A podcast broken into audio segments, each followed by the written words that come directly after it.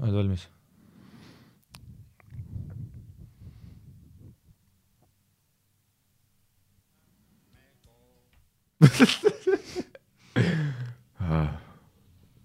okei kolm, kaks, üks.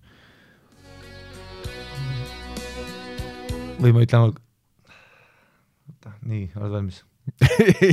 kolm, kaks, üks. Ja kalli kuulaja, tere tulemast kuulaja, pluss, pluss, pluss, siit tuleb Edgar Savisaar, kaunis, kaunis, kaunis. õhtupoolik pluss, pluss, plussiga. eetris Edgar, kaunis, kaunis, kaunis.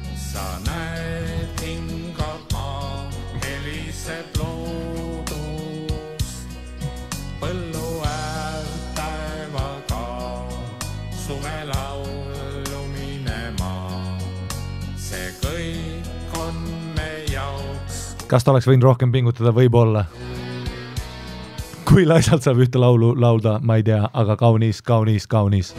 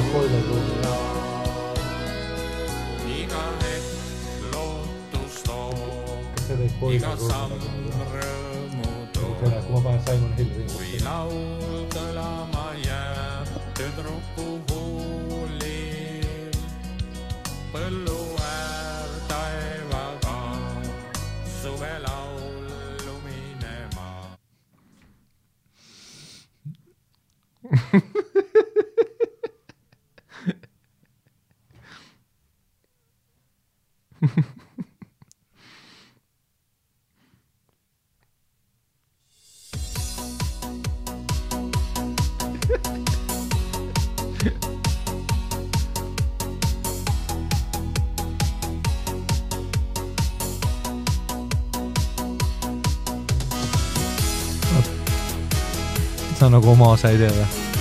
aga mis osa? et mina pidin olema nagu see Sky, Sky, Sky, vaata traditsiooniline ja sa oled nagu siis Boiler Room cool. ma ei saanud aru.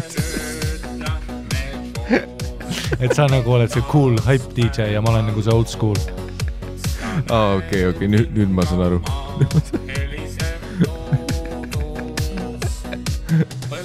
okay,, sa teed selle osa uuesti. okei, nüüd ma sain aru. Nii ja stuudiosse on saabunud uus värske, värske, värske, värske remix, värske remix, vana, vana hitt uues, uues, kuues. kuulame seda Simon Hill remix aegumatust klassikast Edgar Ilusmaa. tulge nüüd, lähme koos. see oli väga hea.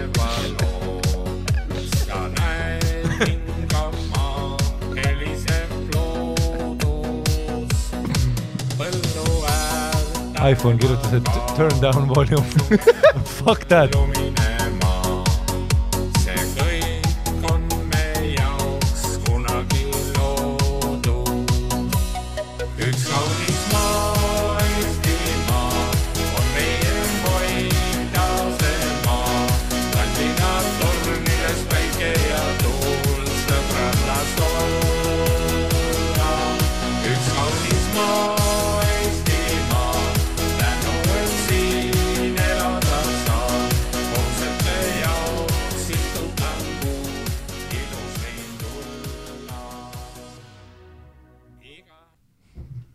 See oli meie diil, et sa jood ka. no sa ütlesid, et sa teed üksinda ühe.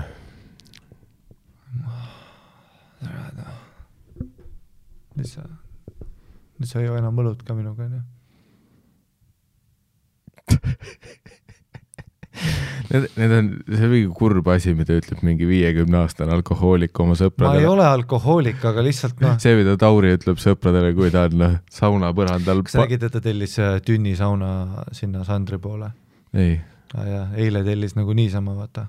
noh, mm., helistas, kutsus kohale kuskilt tünni sauna nagu aeda. lihtsalt Sandrile ja talle. ja, ja viimane kord, kui ma Sandri pool käisin, siis ta ütles ka, et neil oli nagu, et noh, kui Tauri küla, et, et Tauri käis külas, et Sander ütles, et tal oli kõige retsim pohmakas, mis ta elus olnud on. mm. -hmm. Nad on nagu noh, ma näen ka seda, ma ei, kahju, et ma seal ei olnud, noh, mu essa mõte oli, tule ma oleks tahtnud ka seal olla ja nüüd eile tunnisauna, vaata. tule ma tahaks ka ikka jooki panna ja no, chillida miks ta sind kohale ei toonud seda küll, et tunnisauna sa mm? -hmm. aga noh, ma sain igast live update'e noh. Aga ta ei kutsunud sind? jah, ta võib-olla noh, eeldab, et ma ei tule, aga no tunnisaun noh. pluss ma ütlesin Taurile, et kui sul on nagu, anna mulle viis sotti ümbrikust, ma tulen igale peole. mm. -hmm. korralda transport lihtsalt. ei no lihtsalt noh, palju rahad liiguvad noh um,. aga noh, ma tahan lihtsalt jooki teha ja chill ida, on see halb või? võta nüüd üks see on see, mida kõik alkohoolikud ütlevad. ma olen nagu täpselt su see sõber veel, vaata tead, tead, kui sa näed hu, nagu Gang of Barme kuskil Maksemajas Mm mm., -hmm. seal on üks, kelle püksid ei ole veel sitased ja tal on nagu mitte veel kilekott, no tal on kilekott, aga auke pole ja see on kilekott ostetud just poest, tal pole oma kotti kogu aeg kaasas tal on veel riided, mingi üks sõber on veel, kes ei ole tast lahti lasknud, noh, pere on juba selja keeranud, korter hakkab libisema, juba haiseb koridoris, hakkab libisema ja siis tal on kõik need sõbrad, noh, kes kutsuvad teda vaata, et ei, istu äärekivile ja noh, chill kuni surmani. Mm -hmm. ja ta hakkab vaikselt, noh, teeb juba noh, ringi jooke, aga no siis ta ütleb poisid, noh, kell kaheksa õhtul poisid peavad minema, vaata, tal on veel mingi töökoht on. aga noh, sa näed, et okei okay,, noh, tal on praegu fifty-fifty, kuhu see läheb. See transitionary phase, Mm. Siis ma nagu üritan sind praegu nõusse rääkida, et ei, kuule, come on, iga päev õlli on ülihea idee. Ja retsilt trenni ka. ma tegin jälle varjuboksi seal Tervisaare ajal, tule full of sweat, tossudest, läbi tossude tuli higi. Ja noh, mul käis see push it to the limit. Ja siis käis see mitte see Rocki theme song, mis on nii häkk asi, tead, kui trenni ajal kuulutab, okei. okay. äh,, ma kuulan ikka ütle ausalt, kuna sa lõpetasid Rocki theme song'i trenni tegemise ajal kuulamise? Vähemalt aasta tagasi äh, ei noh, türa Dark House'ist oled kuulnud või? jaa, aga sa, sa oled raudselt teinud seda ei ole, no jaa, ma olin kuusteist ja ronisin üle aia, ma tegin parkuuri siis. mm.. siis ma ronisin, meil oli üks aed lähedal, kodu lähedal oli üks kõrge aed, kus sai teha cat leap, tead, mis on leap või? Äh, jaa, see on see, kus äh, sa teed nagu kassi videotes. vaat see, kus kass hakkab hüppama, aga siis ta ei hüppa üldse kaugele ja ta kukub koha alla. nagu ta hüppab õhku, aga ta liigub ainult sentimeeter edasi ja siis ta kukub alla. vaata, selle nimi on leaping cat, Ah. aga cat leap on ju, hüppad nagu kass seinale, kuigi ma ei ole kunagi kassi näinud niimoodi, et ta jätaks käpad peale ja siis jalgadega vastu seina, saad aru, vaata, sa oled nagu Mm -hmm. see on pigem nagu jah, monkey leap peaks olema, jah, fair point, ma pean parkuuri nõukogule rääkima sellest, ei, tegelikult kassid hüppavad ka vahepeal nii. hüppavad, et jalad jäävad nagu maha, nagu vastu Mhm. seina, ei hüppa ju, nagu Assassin's no Creed, kui väga kõrgele hüppavad, siis nad hüppavad nii. ei okei okay,, noh, igatahes cat leap, hüppasin aeda mm. -hmm. siis hüppad üle, teed sidewalk, vaata, viskad jalad üle, teisele poole cat leap ja nii hüppad edasi-tagasi, vahetad, noh, et ma olen täiesti mm. -hmm. täiesti käest ära läinud, noh, täisealine võin juba Tuborg Limecut'i osta, kaheksateistaastane, aga ikkagist teen cat leap'e ja ostad Tuborg Limecut'e jah, ja. kuulad roki muusikat. jaa, aa Roki theme song'i ma tahtsin öelda. okei, äh,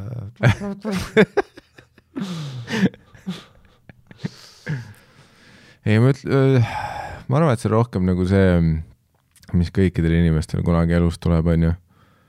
see, et äh, noh, mingi hetk on kaheteistkümnes klass, siis te olete koos kuskil esimesed töökohad, joote kogu aeg. aga jah, vaat see, et kus noh, mingi hetk sa saad endale päris töö ja hakkad veits mõtlema nagu noh, Matthew Walker, Unetunnid, söök kodus mis töö, sa oled stand-up koomik?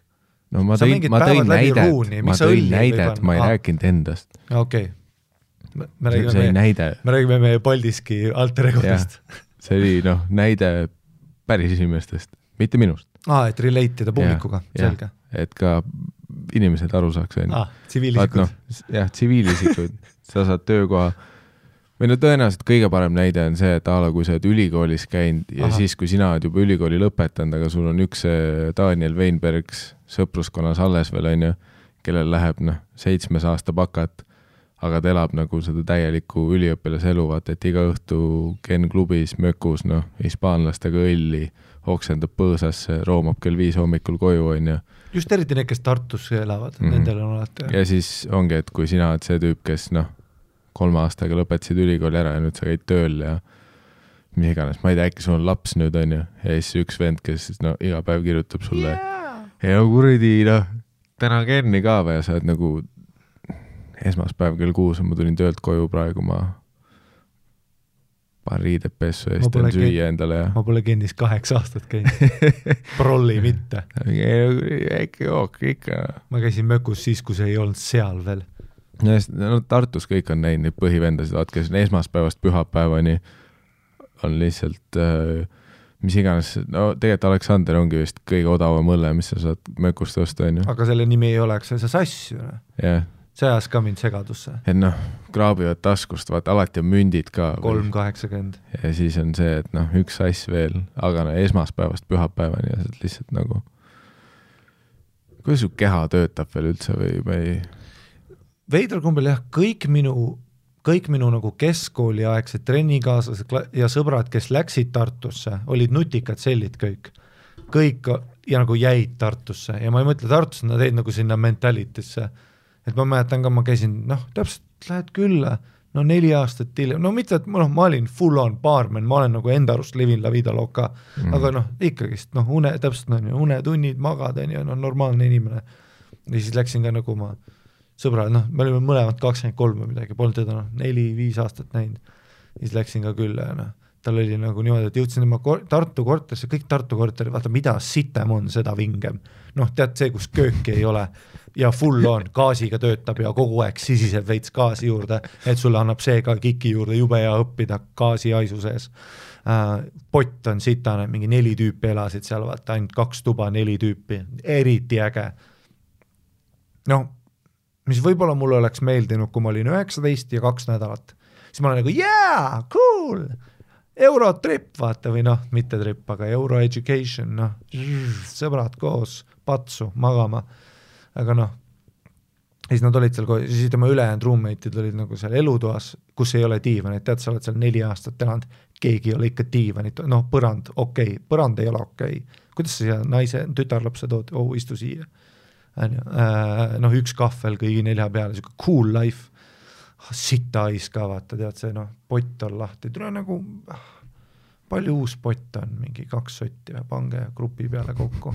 siin on see ja siis prilllaual on see pragu sees ja see oli valge, nagu kunagi arvutimonitorid olid, aga oled nüüd käinud kuskil Nõmme noortekeskuses, näed neid vanu monitore, need ei ole valged, need on kusikollased.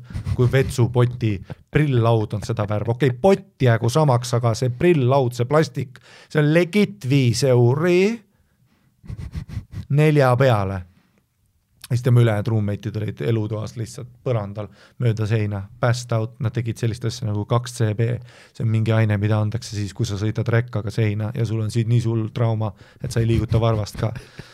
aga kui sa teed seda teatud mingi noh, null koma kolm grammi teed, siis jääd sinna auku. ja noh, nii, nii nad ütlevadki, jäädki auku, ma olen nagu, mis see auk on, noh, see on see, et igavesti oled äh,. aga null koma üks teed, parim trip ever, aga ei tundu, need olid full kaamed tüübid, kellegi piitsa ei olnud, ei tundu fun trip. Trainspotting. no täpselt, noh, full on, noh, ma olin ka, no ja siis noh, sita hais, kori, need sõbrad, ei tripivad. siis teed nagu tead, teen taga pongi, vaata, teen taga õllet, onju. No tead, üritan ka nagu chill ida, sest et noh, ei ma, mulle meeldib, et su näide Tartu üliõpilastest on see, et sa käisid oma sõbra mingi crack house'is lihtsalt. kõik on praegu, kõik mingid üliõpilased, kes seda kuulavad praegu, ei, no sa, sa kirjeldad jah rohkem mingi train spotting ut Ei, ja no- kuskil Annelinas üle no tõmbad kindlasti on see osa Tartust ka, kes kuulabki podcast'e, nad käivad sedes, neil on oma tuba, neil on tualett, neil on vesi, muidugi neid on ka, nemad juba kuulavad podcast'e, ma räägin sellest teisest Tartust.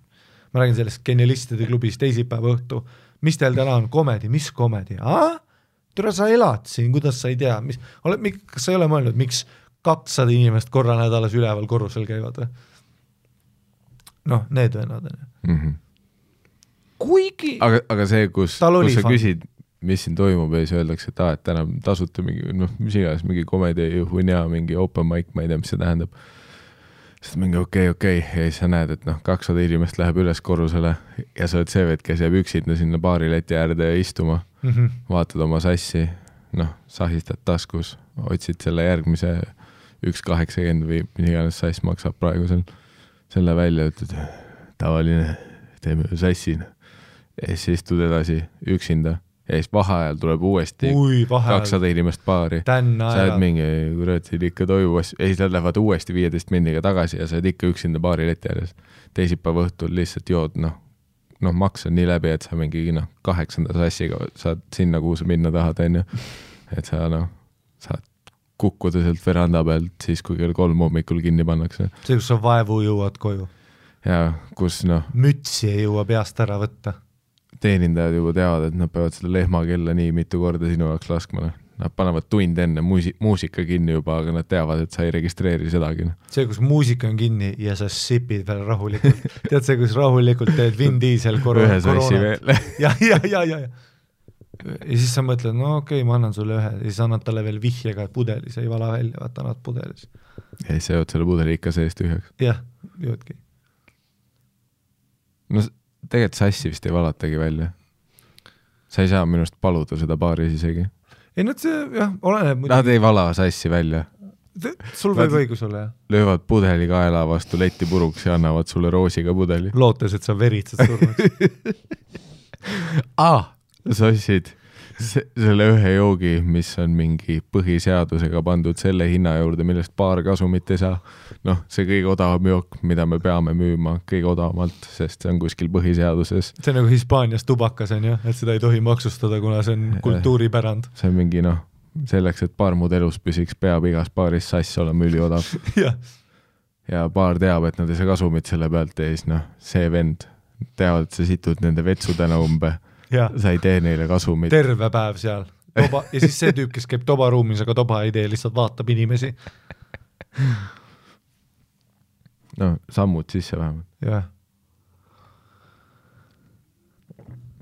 aga seda küll, kõik Tartu üliõpilased neljakesi põrandal, silmad pahupidi, sinised. no näita üks Tartu üliõpilane, kes ei tripi. näita üks. Never gonna happen, noh. Aga muidugi noh, kindlasti nüüd mälestusena ma romantiseerin kindlasti mingeid oma mälestusi mingist pidudest, asjadest on ju, ja nüüd retroperspektiivis mälestusi, sa ei ole kaks kuud peol käinud lihtsalt. pole kunagi vist käinud uh,. no ma olen reaalselt elus kuuel peol käinud, noh, kuuel peol ja iga kord on ülisakkinud, vaata peas mõtled legit seda, vaata, kus sa oledki ma Eurotripis. arvan, et iga kuulaja on sind elus vähemalt kuuel peol näinud.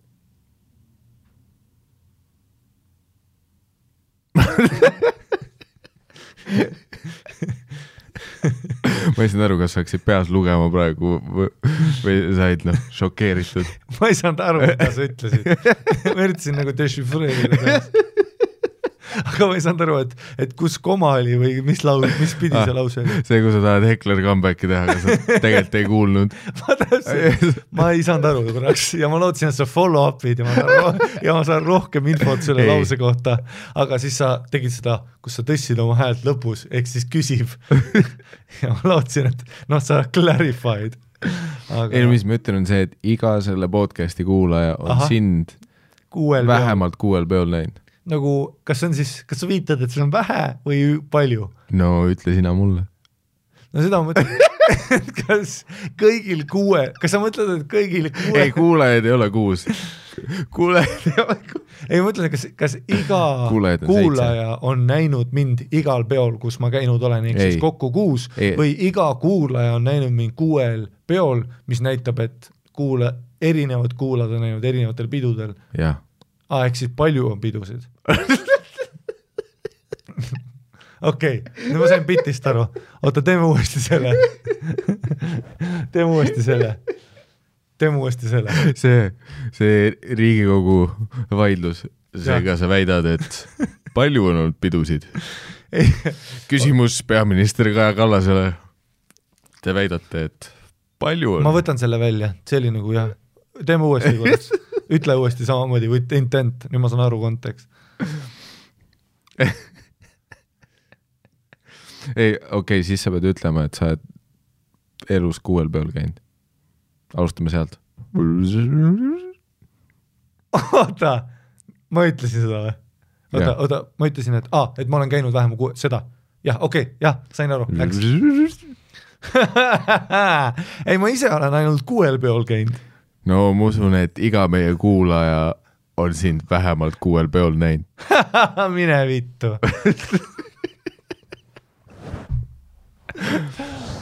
ma ei ole kindel, et see variant parem oli. see oli, see pikem variant, ma arvan, jääb sisse. jätame pikema. okei, okei, sa niipidi ei taha proovida, et sa oled mina. see on, mul ei ole nii palju range'i. Ja paraku me peame tunnistama, et see karantiin on pannud meid aru saama, et võib-olla me ei päästa Eesti Televisiooni ja teatrit ikkagi.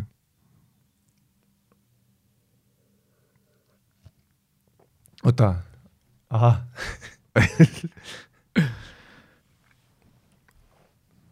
ei no ma ei tea noh, Mhm. palju vaba aega on olnud ja ma olen hakanud mõtlema, et okei, võib-olla siin on põhjus, miks meid ei kutsuta igasse filmi ja saatesse. mis, mis see, mis see põhjus on? no range. jaa, ei tegelikult ma tegin nalja, põhjus oli ikka see, et noh, Eesti kuradi tele ja film on mingeid vitte täis, kes ei anna šanssi meile. peame neiliks nii haigelt, noh, me oleme nii, me oleme nii fucking osavad lihtsalt. Ja ei, see eelnev oli nali, tegelikult, mis päriselt, mida ma olen terve see karantiin mõelnud, on, et vittu, kui head me oleme. Ah, nagu noh, kõik mingid treilerid, asjad, mis ma olen näinud, ma olen nagu, kui palju paremini me need teeks. noh, lihtsalt jah, ma nägin mingit seda, kus oli äh, siis äh, noh, mingi treiler sellele Eesti filmile mm,, nimi oli Leopold vist, ja siis seal oli, see on mingi kurb mustvalge on ju sellest, kuidas äh, Eesti talus, aga noh, aga see on nagu selle twistiga, et see on nagu kahekümne esimene sajand, aga nad ikka elavad talus millegipärast. noh, üks nendest Eesti peredest, kes praegusel ajal ikka talus elab, aga mustvalgelt filmitud on ju No siis neid on. oli äh, Mait Malmsten on ju, ja muidugi, tal oli see jätke Mait rahule Abraham Lincolni kübar ah,. ja habe. Ja siis ta lõi nagu selle taluukse lahti ja ta hakkas nagu seest välja tulema, korraks nagu noh, kübar kukkus peast, sest äh, teadupoolest vaata rehielamud tehti hästi madala uksega, sest äh, eestlased olid kunagi väiksemad ja et noh, vähem külma sisse tuleks, on ju, uksed Mm. tehti väiksemad, vaat noh, see on see, kui sa praegu käid kuskil talumuuseumis, sa lööd alati pea ära, sest noh, uks on terve küürakil, kelle kodu see on? E- jah, need vanad Eesti talumajad näevad nagu mingi noh, kes need on äh,, härjapõlvest äh, mingid majad välja. Roks ei mahu põlvi ligi ära. ei näe, Roger ei mahu nendesse majadesse. aga no igatahes seal äh, uues Eesti mängufilmis Leopold, mis on nagu mustvalge, seal on see, et Mait Malmsten siis Abraham Lincolni välimusega ja kübaraga hakkab nagu majast välja tulema, õues sajab vihma. aga see uks on nii väike, et ta lööb pea ära ja kübar kukub maha ja siis ta korraks ütleb ja siis õues on see, et poeg on metsast tagasi jõudnud, aga hundid on ta alakeha ära söönud ja siis ta nagu roomab äh, kätega, aga see on nagu mustvalge, vaata, seega see ei tundu verine, aga sa Oota, näed. kas sa mõtled välja- oota, aa. ei, ei, aa, sa pitch'id nagu, okei ei, ei, ei, see oli, ei olnud jah? see oli Aa, praegu see oli praegu üks treil, see on päris film. Teeme. korraks tagasi, nüüd ma saan kontekstist aru, et sa teed bitti, et see on kõik välja mõeldud ei, ei, see on ei, see oli, see, usu mind. Aga, nüüd teeme, jaa, nüüd saan aru, ahaa see, on uus film. vau, jaa, Leopold, ma tean ka. see ja siis poeg tuli alakeha pooleks ja Mait Malmsteni türa oli ja ei, ei, ei, Ei, ei, ei., poeg, nagu roomas, vaat soolikad olid väljas, ainult ülakeha kätega tõmbas. Ahah, ja siis ta oli nagu, jõudis täpselt äh, taluhoovi peale, vaat sinna kaevu kõrvale, õues sajab vihma, Mait lööb pea ära, onju, aa, kübar, ütleb hõr ja siis tuleb uksest välja, õues sajab vihma, tuletame meelde, vaimupildis mustvalge film on ju, kõik must ja valge. Ja siis ta läbi vihma lõpuks näeb, on ju, kõigepealt on kaabu peale pahane, aga siis ta näeb, et ta nagu poja keha on nagu poolikuna tagasi roomanud, on ju, ja kaevu kõrval vihma sajab peale. ja nüüd Mait näeb seda, viskab kübara ära, sest noh, tegelikult see noh, uksepiida peal vihaseks saamine, see hetk ei ole enam nii oluline. siis ta jookseb oma poja pooliku keha juurde ja siis ta nagu slaidib nagu vaat jalgpallis, kui nad värava Aa. löövad, et põlvede peal läbi vihma vaatab taeva poole, aga ta nagu noh, põlvede peal slaidib veits poja ülakehani. Ja siis ta vaatab nagu taeva poole ja karjub ja nutab. ja aga jah, nagu kui ma toda stseeni treileris nägin, mul oli nagu see, et noh, mina või sina nendes rollides täiesti vutsis, me teeks palju usutavamalt. aa, ei muidugi teeks ju. selles suhtes ma oskan ülihästi poolikut keha mängida. kui sa oleks poolik ja ma libiseks põlvedel. sa, sa arvaks, et seal ei ole nagu efekte kasutatud, et ma päriselt olengi poolik, sest ma olen nii fucking hea näitleja. Poolik olemises.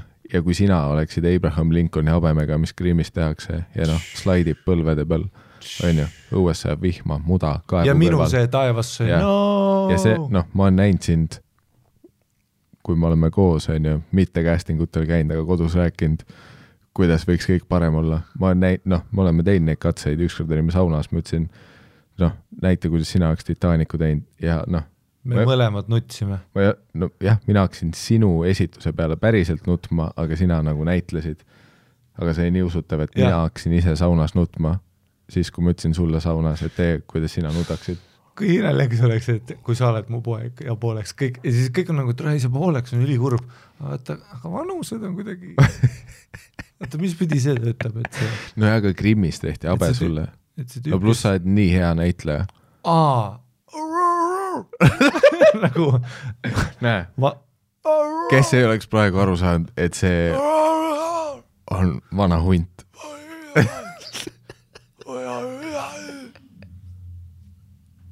ja minu noh, ma tean, keegi pani mootorratta tööle, Ah, sorry hiir, mõtlesin, meie klappides oli mingi eriefekt korra. ei noh, see mingil vennal on äge plärisev mm. -hmm. sumbut.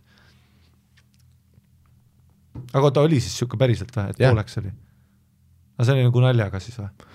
mina ei saa Eesti filmidest aru ju. vaata, sest et Eesti ma ei saanud aru, kas see pidi, noh, treiler oli selline, et see võib nii tõsine olla kui kurb, aga, või tähendab nii tõsine kui naljakas, mitte see eelnev asi, mis ma ütlesin. aga sest Eesti film, noh, kui ma olin tatikas ka, siis oli see no, sa ei saa kunagi aru, kas see ei saagi, ei vaat- oligi seepiatoonis oli mingi noh, oligi vaata, tead need igast filmid, kus on noh, ja siis Marjul oli vähk ja siis noh, onu on niimoodi. no see on täpselt nagu sina rääkisid, onju. vaat see, sul oli see üks äh, tweet, onju. see üks, üks sinu kuulsatest tweetidest. see, et kui see episood välja tuleb, ikooniline tweet selleks ajaks. Äh, noh, nüüdseks on Kalambuuri grupis, ma ei tea, mitu ringi teinud, onju. noh, sinu nimi on isegi maha lõigatud, see oli nii hea tweet, et seda hakati varastama. kas see, kus, kus ma ütlesin, et Pepu tuleb persest aa ei, too on üks uuem, ah,? too on üks Okei. uuem, aga ja vot, kus oli selle kohta, kus Riigikogus oli see kuradi Kalle something ütles äh, Kaja Kallasele onju, mingi noh, et kus sa lilleke siia said või et kus sa lilleke siia said? ja see on täpselt nagu sa ütlesid, vaat siia jääbki see noh, tihti mitte et sittuda Eesti filmi peale, vaid no võib-olla see käib üldiselt Eesti kõige kohta, et nagu, nagu mina Leopoldi treileris ei saanud aru, kas see on komöödia või ülitraagiline film, onju, siis äh, samamoodi on noh, osades Eesti komöödiafilmides onju, et kui keegi ütleb midagi, sa oled nagu, et ka, kas see nali või nagu tõsine koht. Jah, ja samamoodi oli Riigikogus onju, vaata see, mis painab Eesti filmi, painab tegelikult Eestit üldiselt, samamoodi Kalle enda arust tegi nalja, aga ta ütles seda nagu sotsiopaat, nii et see kõlas tõsiselt. no ja, ja ta tegi nagu pika pausi. kui keegi vaatab mulle surnud silmadega otsa, nii et ta suunurgad ei liigu, noh, kus sa lilleke siia Jah. said uh,? Sorry, Hannibal Lecter. reaalselt, sa tuli, ta tuli selle maskiga. Ja kui mul on ülitõsised silmad ja siis ma ütlen seda sellise häälega ka veel ja ma panen noa sulle kõri peale. kus sa lilleke siia said? isegi vähemalt isegi sellel, kes on see vanamees, rassist vanamees, Äh, poega, pojaga kohe koos. tuleb, kohe tuleb, kohe tuleb äh, Lembit Ulfsak. Lembi Tulsak vaata, kui Lembi Tulsak ütles, ütles vaata, et, et ütles Kajale vaata, et sinu nööbid meenutavad minu koera silmasid või midagi, vaata. isegi see, see oli ka creepy asi, mida öelda, aga siukene vane, vana mees, ta kuidagi itsitas, naeris ise nagu dementsust tegi veits, vaata siis ma olin nagu, et okei okay,, vaat see ei olnud ka nagu headline news, see oli lihtsalt selline akvardne remark onju mm. -hmm ja kus sa lillekesi said, ma saan aru, mis tema, no hiljem ma muidugi õppisin ka, natuke kuulasin seda, siis ma sain aru, et see on vaata Siin me oleme referents on ju, see on nagu selle filmi, okei okay,, üks asi, mis mind noh, eriti kettasse ajab, on see, kus noh, päev hiljem on kõik mingid noh, tüübid, kellel on kuradi see Pepe de Frog avatariks on Jah. mingi. Kui te ei tea, siis tegemist on Eesti ühe kõige kuulsama filmi referentsiga siin, mul on mine putsi, sa oled 4chanis vaadanud, kuidas noh, mingi hentai perse keskel kahe hundi vahel ja Pepe meeme teinud ära tule mulle Jah. kontekstist rääkima., sa ei ole elu sees näinud Siin me oleme, sa ei ole, kuna sa telekat vaadanud oled jah, ja, ja, jah, sa oled Ja no kuradi okei, 4chanis isegi kui sa sündinud. oled, siis see on äh,, sa ei saa, onju, ma, kõik on tulnukad näinud, ma ei ütle nagu töökeskkonnas, oh vitupea, situ verd. Ja jah, oled tulnukaga, see on vähemalt päris referents, vaat see, on, ma elu sees ei usu, et mingid üheksateistaastased neokonservatiivid on näinud filmi Siin me ja, oleme ja, ja, mine putsi, onju, ma tulen, noh, ma tulen teen testi sulle terve selle Jah. filmi kohta, kuigi nüüd on hilja, sest kohe, kui paned selle armastus Jah. värske apelsini vastu Jah. ka, noh, seda tead või, ei tea. Jah. See on nagu noh, ma sügavalt kahtlen, võib-olla kaks tüüpi nendest on päriselt näinud filmi Siin. Me oleme, tere, see on mingi ülivana film, onju. see on nagu mina ja sina võib-olla mäletame seda filmi, sest me oleme noh, oleme ausad, väärikas elueas, aga ma elu sees ei usu, et mingid kaheksateistaastased ülikonnas kuradi Pepe de Frog, meemmasterid on näinud Siin me oleme.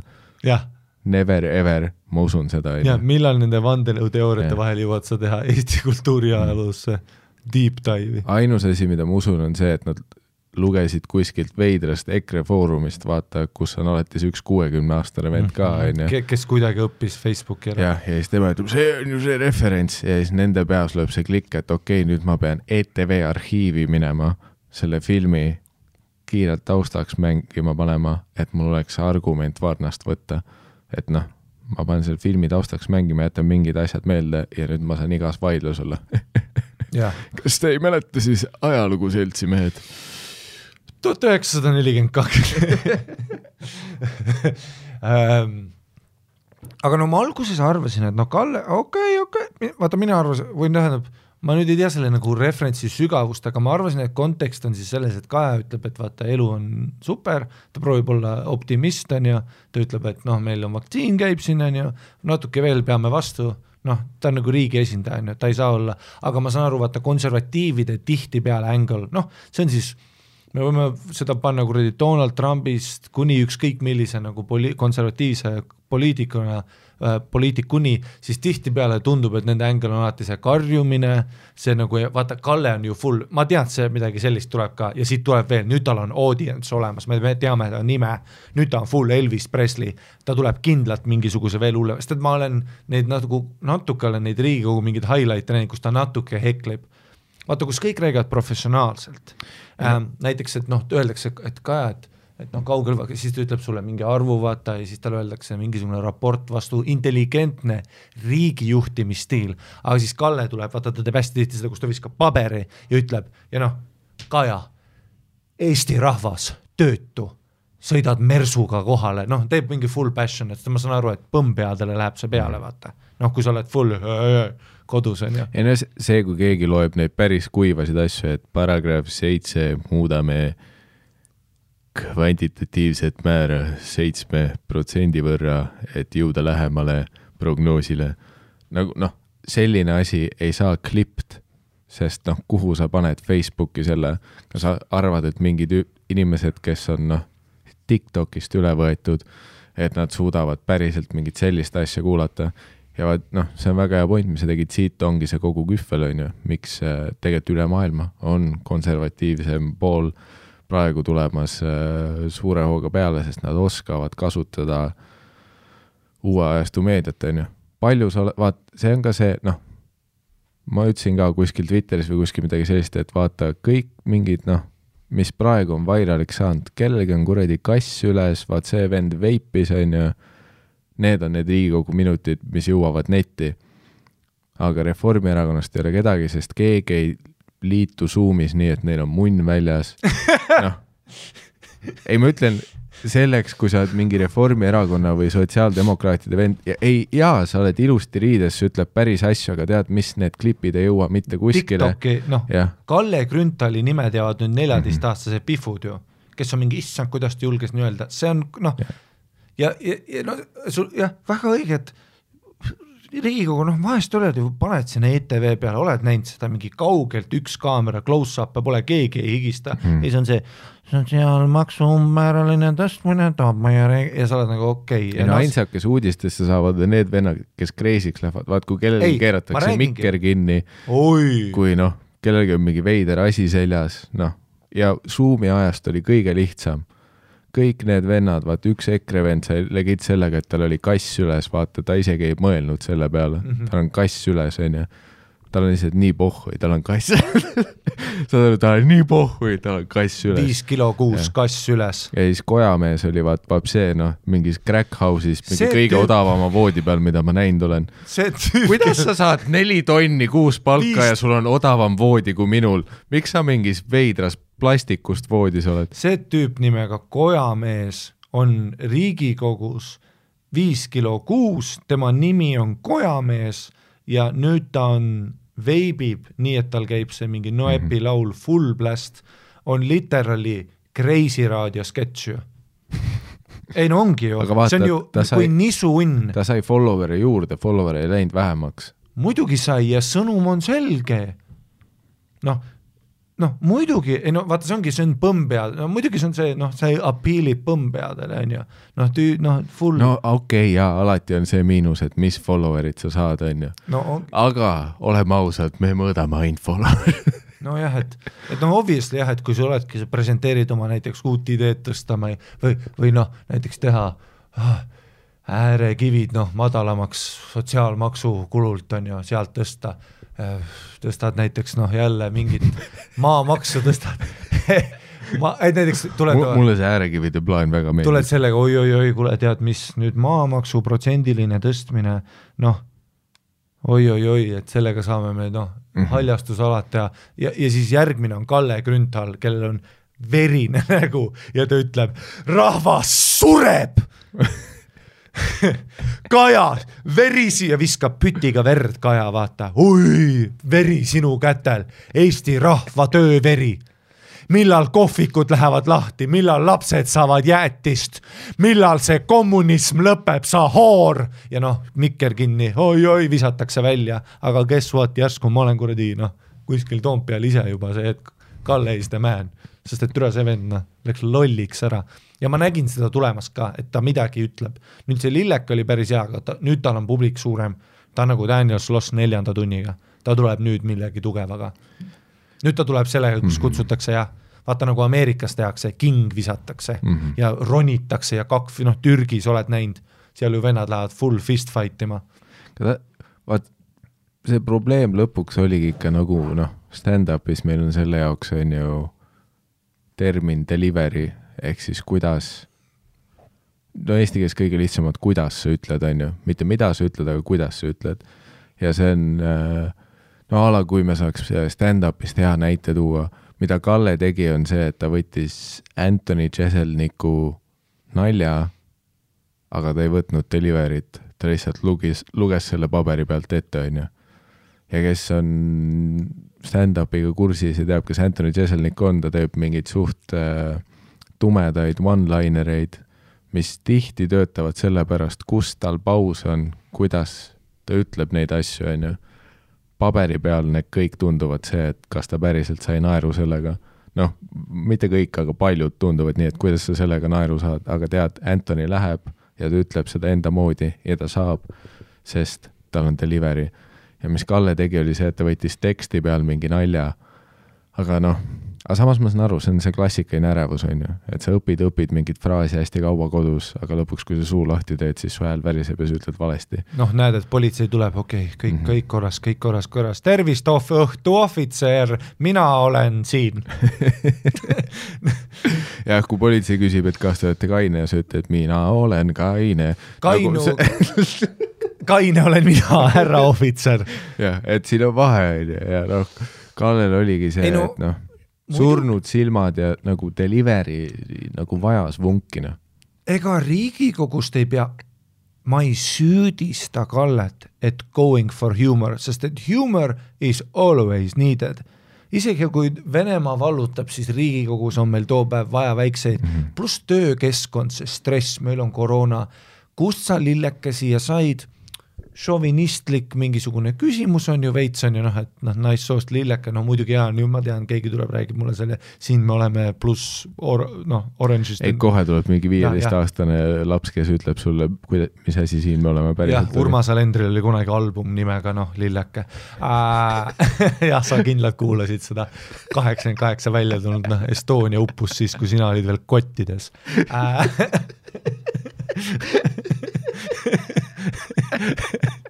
tead need tuberkuloitedest, viieteist-aastased räägivad sulle tuberkuloitedest, tead mis tuberkuloited of here, tere äh,. ja siis, et ma saan aru, Cheeky kommentaar, väike šovini-, vaata šovinistlik huumor on muidugi reach ja mina ei taha maailma, kus sa ei, kus inimesed ei don't go for it. No lihtsalt spiikrilauas see maik peal, see vaikus ja see psühhopaadi pilk on väga raske deliver ida, sa põhimõtteliselt noh, saad aru, kui aeg on õige, kui aeg on õige, sa võiksid, ma pakun Kajale öelda isegi seda, et noh, et et vau wow,, et noh, banging dissid või noh, sa võid kontekst, delivery, su, dissid meenutavad mu kõva türa. emase kassi rasedat kõhtu. jaa, mees, kui sa nii ütleksid ja ma saan aru, et kust sa lilleke siia, siia said, ta üritas seda siis deliver ida sellele, kui Kaja üritas, sest et Kalle kõik ängel on vaata, et rahvas sureb. tema kõik ängel on see, et töötu vaata, et ava, mida sa teed, on ju, sest et noh, see on hea ängel alati kritiseerida, noh, emotsionaalselt, noh, see ongi, kui on mingi pärdik vaatab telerit, vaata, ta ütleb, ma sulengi. Äh,, noh. Noh, on ju, et ma saan aru, kõik see ängel on okk, kus sa lillekese said jah, et Kaja on nagu noh, ilusti riides peaminister, professionaalne, naeratab ta noh, sa ei saagi olla fucking, no tegelikult saad olla, see rahvale meeldib ka, kui sa oled full bad shit crazy, maailm põleb, karjud on ju, aga noh, ta üritab ikkagist riigijuht olla nii-öelda väga olulises positsioonis, professionaalne, kõik see, kus sa lillekese said? Ma natuke noh, ma naersin, kui ma lugesin, aga ma lisasin oma naturaalse üheksa aastat selle nimel töötanud stand-up delivery sellele, kus ma arvasin, et ta ütles seda niimoodi, et näiteks tead need veidrad kohad, kus nad mööduvad üksteisest koridoris, kõigil on läpsid käes ja see on väga tõsine vibe, koroona vallut-, on ju. Mm, -hmm. ja siis noh, et vaata, Kaja astub kuidagi sisse, kuidagi säravalt, vaata, kuna ta on noh, kaunis naine on ju, siis ta tuleb sisse, särab. Ja siis talle öeldakse, vaata noh, et vaikuses vaata, tead, kus sa nullist ütled, kus sa lilleke siia said. ma mõtlesin, et see ja siis vaata kõik koos nagu naerab muidugi ja siis vitune kaameramees oh,, sain linti! Ja nüüd ta paneb konteksti väliselt selle, ta ei näe seda delivery't, ta ei näe seda, et just me rääkisime suremusprotsendist ja nüüd Kaja lendas sisse full on noh, kleidiga on ju, noh, lõhnas nagu suvi on ju, ja nüüd me ütleme noh, kuradi lill, sa siin särad on ju, praegu on. Ja siis me kõik koos naerame, liigume edasi, no siis ma nägin seda klippi full on vaikusesse. tahaks Kaja Kallaselt siis küsida, kus sa kuradi lilleke siia said? klikk kinni. Ja ootas, naera siis ise, oled kuulnud sellist asjast nagu nervous laughter, vaata Kriste Liiat, ta ütleb dog I'll kill ya, break it up. Või ütle uuesti, pane mikker tööle. Uh,, vabandage, see pombis räigelt uh,, sorry Kaja. Tough room. jah, või täpselt see is this thing on, vana hea häkk, aga see töötaks alati, come on Riigikogus. Too soon, eh? ja täpselt ja oo too soon onju, või noh, seal on palju päästerõngad, aga ma saan aru, Kalle, sa ei ole täblinud selles kunstivormis, mis mina olen. aga la- las ma siis tulen aitan sind noh mm., kirjutame koos läbi ja noh, ma tean jah, ta täpselt, ta tegi nagu luuletust, noh, loed jõuluvanale, vaata, kus sa kogud ennast, kogud ennast. ta tegi seda, et noh, ta oli ise pinges ka. aga noh, mõned naljad võib-olla peaks jah, mitte siis proovima. noh, ma ei tea, Writers Room'is võib-olla läbi võtma, mingi table read'i tegema, harjutama, onju. Mm -hmm. mõtlema selle taimingu peale.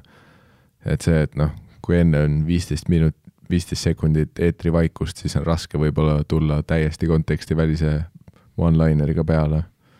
ja siis muidugi Kaja nii professionaalne, full noh, lasi selle, noh, ta oli ka, tegi väga hästi, ta lasi selle vaikusel natuke Mhm. istuda. nojah, siin ongi vaat see, et võib-olla Reformierakond teeb põhjusega, onju, võib-olla põhjusega ei ole ükski Reformierakonna poliitik terve koroonaperioodi sisse suuminud nii, et noh, ta koer kepib ta õlga samal ajal. mis on, mis oleks ülihea content, onju. räägi tõsiselt, ütle, et jah, mul on küsimus, aga su Zoomi kaameras on näha, kus su koer kepib su õlga. nojah, nad loodavad siis sellele et, et viiskümmend üks protsenti Eestist on ikkagist normaalsed inimesed, kes näevad Kallet kohatuid kommentaare tegemas ja järeldavad sellest, et okei okay,, ma ei hakka valima selle erakonna poolt mm.. aga ma nüüd kardan, et meil tuleb noh, suur backlash, et on, see tegelikult tuleb välja, et kaheksakümmend prossa on maskivastased ja full sõgedad, kes karjuvad ka kodus. no sa oled näinud ju, mis toimub linnas, noh, selles mõttes, et intelligentsed podcast'i kuulavad inimesed, kes ei tee kaks CB-d oma sõbra korteris Tartus, nemad jah, meie vaatamegi, noh, vaatamegi nagu EKRE-t, vaata full karjumas, vaata, et noh, me ehitame kaks müüri järsku, siis ma olen nagu, et ahah, hea bitt, vaata, aga ma ei saa aru sellest, et mingi vend on Maximees, avab lehe, läheb ise ostab telliseid ja hakkab ka ehitama. et ma kardan, et siit tuleb see, et noh, järsku Kalle nüüd ütlebki midagi retsi, tuleb tomatitega kohale, vaata. Eesti talunik surnud ja viskab tomatid, vaata, ja seal on mingi noh, taluniku pea. seal tomatite vahel ja noh, arvad, et see ei lähe vairaliks või? tule, see jõuab Kõrgõzstani uudistesse. ja siis ongi meil puts mm, -hmm. sest et noh, inimesed näevad seda kirge, no seda on fake'i, noh, bullshit, aga noh, kui sa oled lambahajuga, vaata, siis sa näed, karjub ka hooli ei no lihtsalt selles ajastus, mis me oleme, on ju, see on see, mis müüb. ei, aga kunagi isegi, ma mäletan, kui ma olin ka, olin nagu äh,, olin põhikoolis, siis ma olin kolmandas klassis, siis minu klassiõe isa oli siis ähm, Andrus Ansipi nõunik, onju, ma lihtsalt mäletan, noh, ta kogu aeg rääkis sellest, ma küsisin ka kogu aeg selle tööga, noh, full poliit, seal oli mingid noh mm, -hmm. ähm, neil oli uhke maja, mingid turvad käisid vahepeal, poliitikud käisid ähm,. ja siis isegi kolmandas klassis ma mäletan äh, me rääkisime sellest, kus ma nagu vaatasin ka, kui ma Ansi- Ansipit nagu uudistes nägin, vaata siis ma korraks vaatasin, siis oli ka tema delivery oli, ta puterdas ja ta oli nagu, ta ei öelnud nagu, ta oli täpselt nii Eesti poliitik, aga isegi kolmandas klassis mina kui intelligentne Viimsi noorhärra, kes sööb kinderpinguisid ja vaatasin too hetk juba Prison Breaki ja mõistsin continuity't äh,, story telling äh,, vaatasin Eddie Murphy't, vaatasin Dave Chappelle'i ja mõistsin ka, aa, crack baby, sest et on vaesed inimesed, kellel on elus vähem vedanud ja nendel on nüüd crack baby seal. hei baby, mõistsin delivery't, mõistsin premise'it, siis mina isegi vaatasin, et mõtlesin kodus, no jaa, aga ta on poliitik, et kui sa oled väga šarmantne full türann, kes vaatab otse nagu kaamerasse, siis see tundukski nagu, et okei okay,, mis su kavatsused tegelikult on, miks sa nii fucking äge oled, on ju, miks sa särad, miks sa full Brad Pitti teed, vaata. Mm -hmm. ja ma olin kolmandas klassis, kui ma selle peale tulin, aga noh, tänapäeval inimesed näevad noh, full pärdikut, sa vaatad, no täpselt, kui sa mõtled ka, ma ei ole üldse, ma ei ole poli-, ma ei, ma ei tea midagi poliisitest või mis Trump toetas, aga kui ma näen Trumpi intervjuud, ma ju vaatan teda, aa, sõge vend spreipäevituse vitussoenguga, loll müts peas. ma ei mõtle seda, et holy shit, mida see vend ütleb, ma terve aeg ju naeran, sest ta on idioot.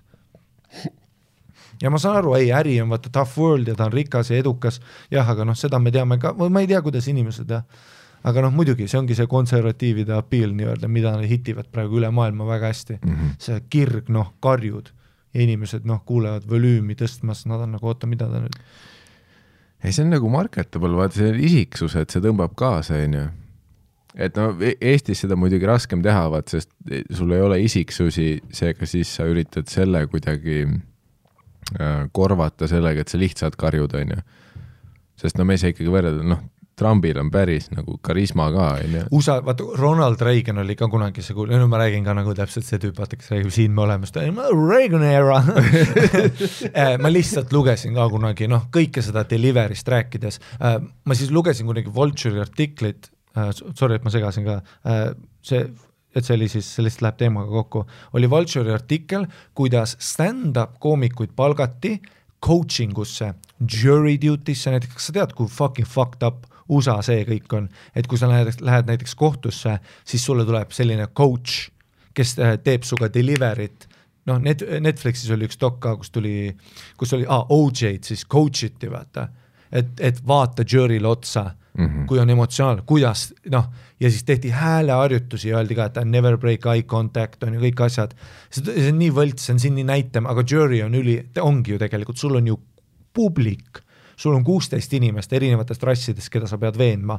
Ja siis nad ju uurivad jury duty background'i ära ja teevad sulle teksti sinu delivery'ga seoses, nad harjutavad sinuga läbi ja pluss nad teevad teksti põhinedes, kes jury's on, et kui on näiteks noh, palju liberaalseid naisi, vaata, üks on lesbar, on ju, siis nad on kohe, ahah, räägi see lugu, kui sa ükskord panid ka ühe sõbrannaga tatti, siis talle meeldib see pu-pu-puu.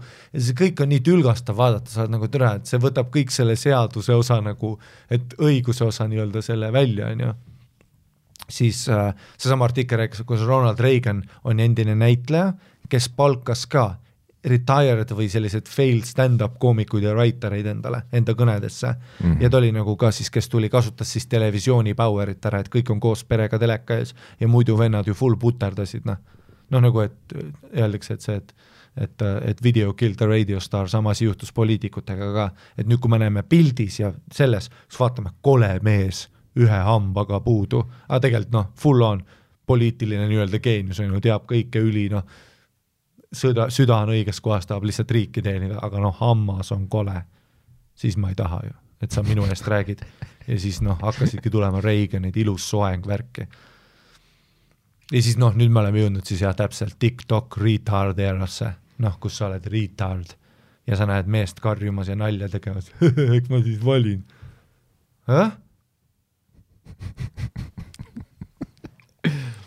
Noh, et kui ma nagu nii-öelda üldse hääletaks või koti, kui mind reaalselt ma usuks üldse sellesse süsteemi, siis no way, et ma läheks kuskile noh, näeks mingisugust sõgedat venda, kes karjub farmerite veri. jah, aga numbritest räägid või?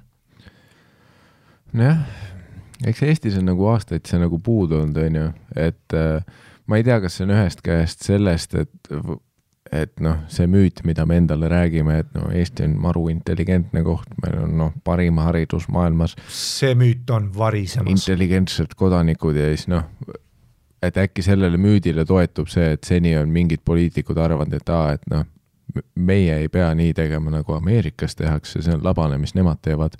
aga nüüd tuleb välja, et tegelikult eestlane ei ole intelligentne rahvas ja kõik need aastakümned on lihtsalt praegu kasutamata jätnud see, et sa mängid selle peale, et poliitik on noh, täielik üle võlli näitleja. tal on noh, mingi karisma, šarm, ta ütleb lihtsaid asju, aga catch isid asju. ta ütleb neid noh, delivery'ga. et äh, eks see oli ka vahe, on ju, et kui sa mõtled Andrus Ansip ja Edgar Savisaar, on ju, et Ansip oli nagu noh no paljud ütlesid, et ta on, mis nüüd mingi kõige levinumad hüüdnimed talle olid, et noh, tulnukas ja robot ja nagu see, et kui Ansip räägib, et no kunagi mm -hmm. oli mhm. mingi intervjuu, kus loeti kokku, et ta ei pilkunud kümne mindi jooksul silma või midagi sellist mm, -hmm. et noh, mhm. ta silmad isegi ei pilkunud, null emotsiooni näos, ülipalju mingit tihket informatsiooni tuleb välja, aga noh, see on ka kõik pähe õpitud, aga see on nii nagu robotlik, on ju, et seal ei ole mingit e-, emotsiooni, et see on hästi kuiv tekst, mis samas ei ütle midagi, aga samas ütleb, on ju. ja, ja mulle tundub, et see kõik oli selle müüdi pealt, et kui sa eeldad, jaa, eestlane on nii intelligentne rahvas, neil ei ole mingit näitemängu vaja, aga vaat nüüd me hakkame järjest äh, aru saama, et mida rohkem tuleb neid tüüpe, kes ütlevad tegelikult lihtsaid asju, mis ei peagi mitte munnigi tähendama, aga need on catch'id, pluss neil on mingi noh, mis iganes iseloomu mingi omadus, noh, midagigi et see ei ole lihtsalt mingi tüüp ülikonnas mm. -hmm. kes võib sama hästi olla kuradi Matrixist, noh, üks Agent Smithidest. kuigi isegi lapsena ikkagist ma sain aru, et see on ju töö osa olla poliitik, nii-öelda serve the people, mitte esineda kaamera ees mm -hmm. nagu idioot, on ju. et noh, et see on ka nagu, ma saan aru jah, sellest muidugi see argument on täiesti no nüüd me loogiline, saame aru, et te Täpselt. tegelikult see on noh, väga suur kasutamata turuosa. Aga no miinuseks on muidugi see, et äh, eestlane loomu poolest liigina ei ole karismaatiline ja huvitav. seega sul on väga väike nagu turg, kust võtta neid tegelasi, on ju. mis on ka põhjus täpselt, vaata Ansipi ja Savisaare ajal, Ansip oli see robot, Savisaar oli no ütleme nii, et Eesti poliitikas kõige karismaatilisem tüüp, kes noh, vähemalt tolle ajani, kui mitte tänaseni, on noh, Edgar Savisaar ikkagi on noh, ainuke Mhm. selline noh, päris karakter. mm. -hmm. kuigi ta oli ka, vaata, ta, ta ei olnud nagu noh, ta ei olnud ikka, me ei saa rääkida no päris Donald Trumpist, on ju sest et Aga- ta ei olnud Tiktokile, mm. -hmm. on ju, ta oli siis oma televisioon, ajastule, on ju.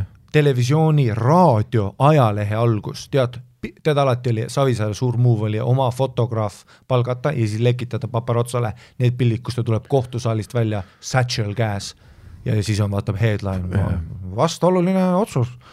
Sest too ajastu mulle tundub, et kuidas hääletati, oli see, et need, kes hääletasid Ansipi poolt, nad hääletasid asjade poolt, mida Ansip esindab.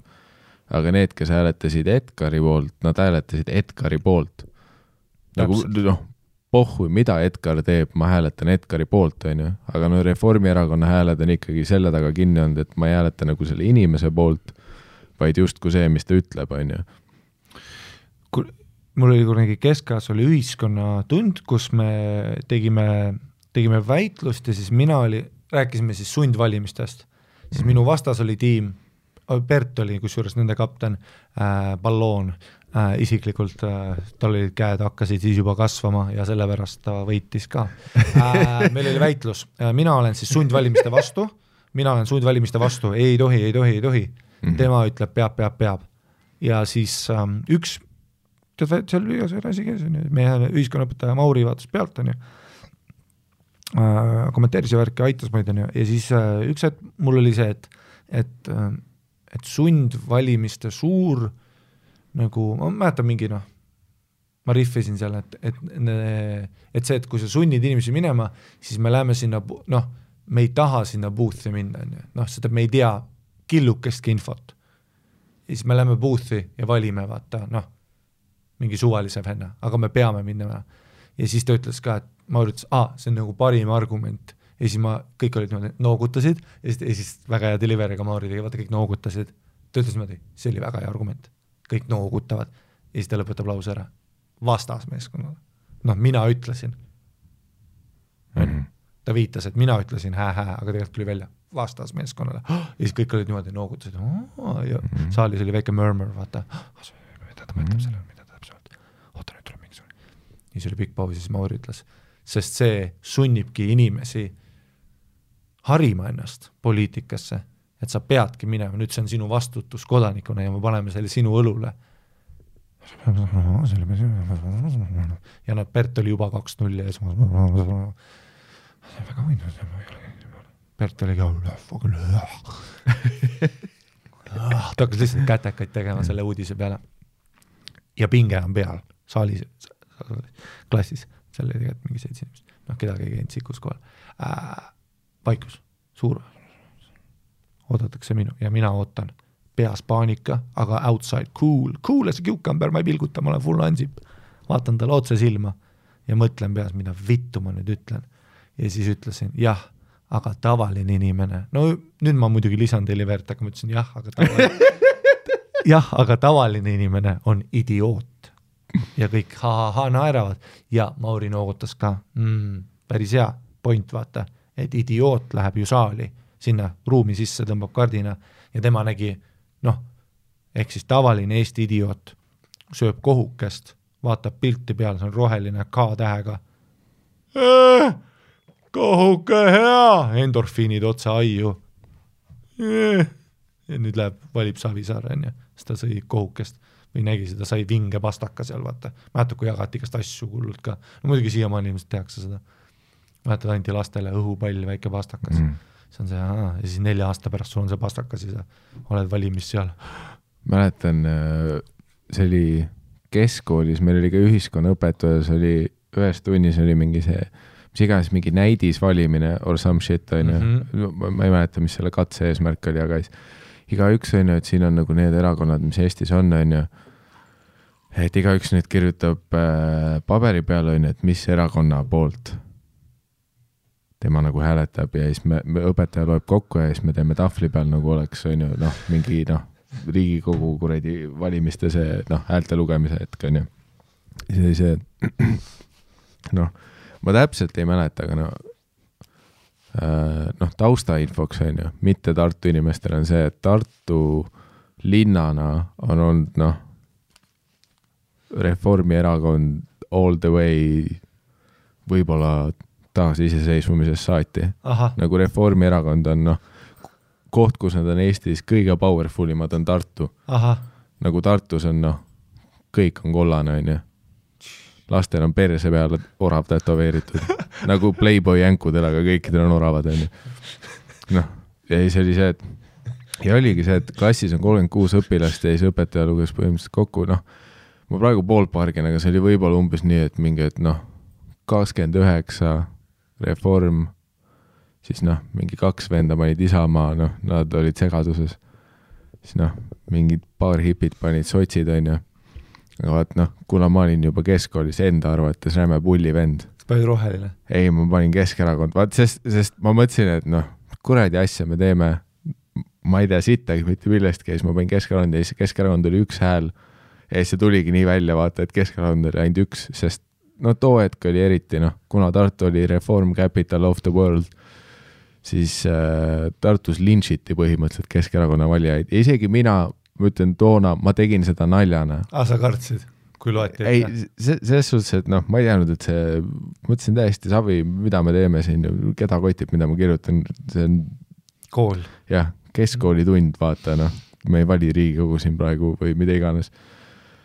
Ja siis noh, ma ei tea, ma ei oska, ma ei oska seletada, viltune müts ja nagu rulatossud ja sa olid nagu yeah fuck it nagu mul savi, jaa, jah.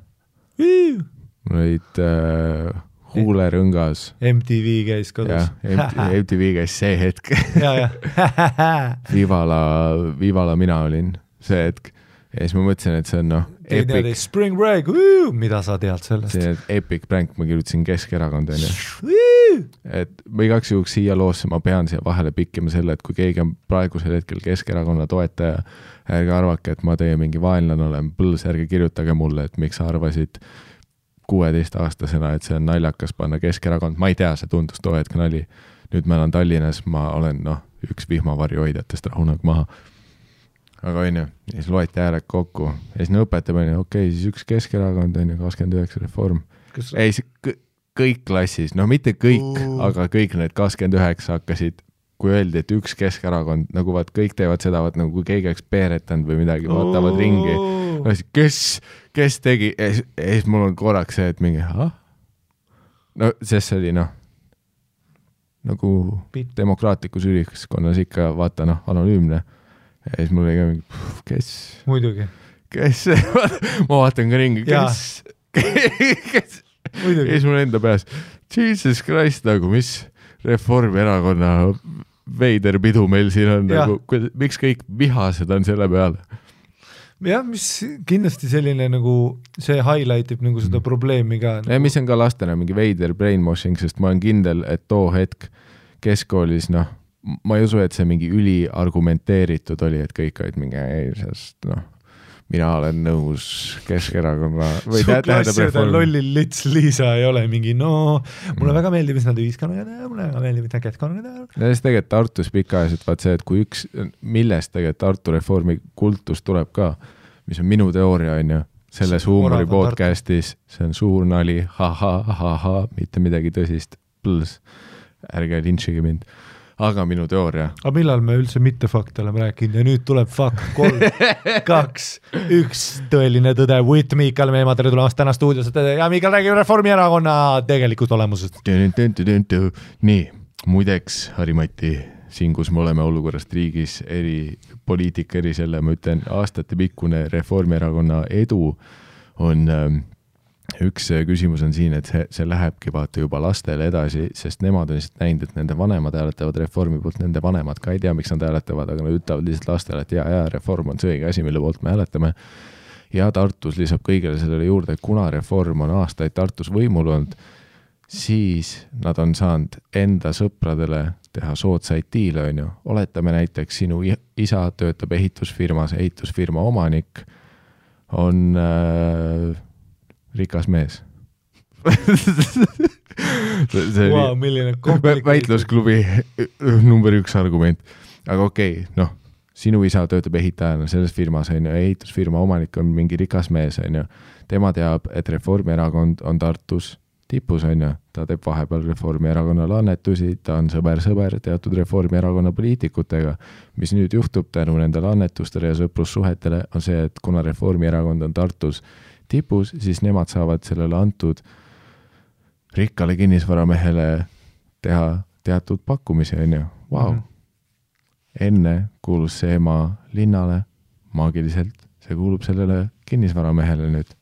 see oli soodne diil, see oli aus diil, see oli reformi diil. huvitaval kombel sellel kinnisvaramehel on onu, kellel on haljastusfirma ja kes saab selle saja-aastase kontrakti teha kõik haljastusalad, noh, prügikasti hind on kaheksasada euri per prügikast, et ära tühjendada.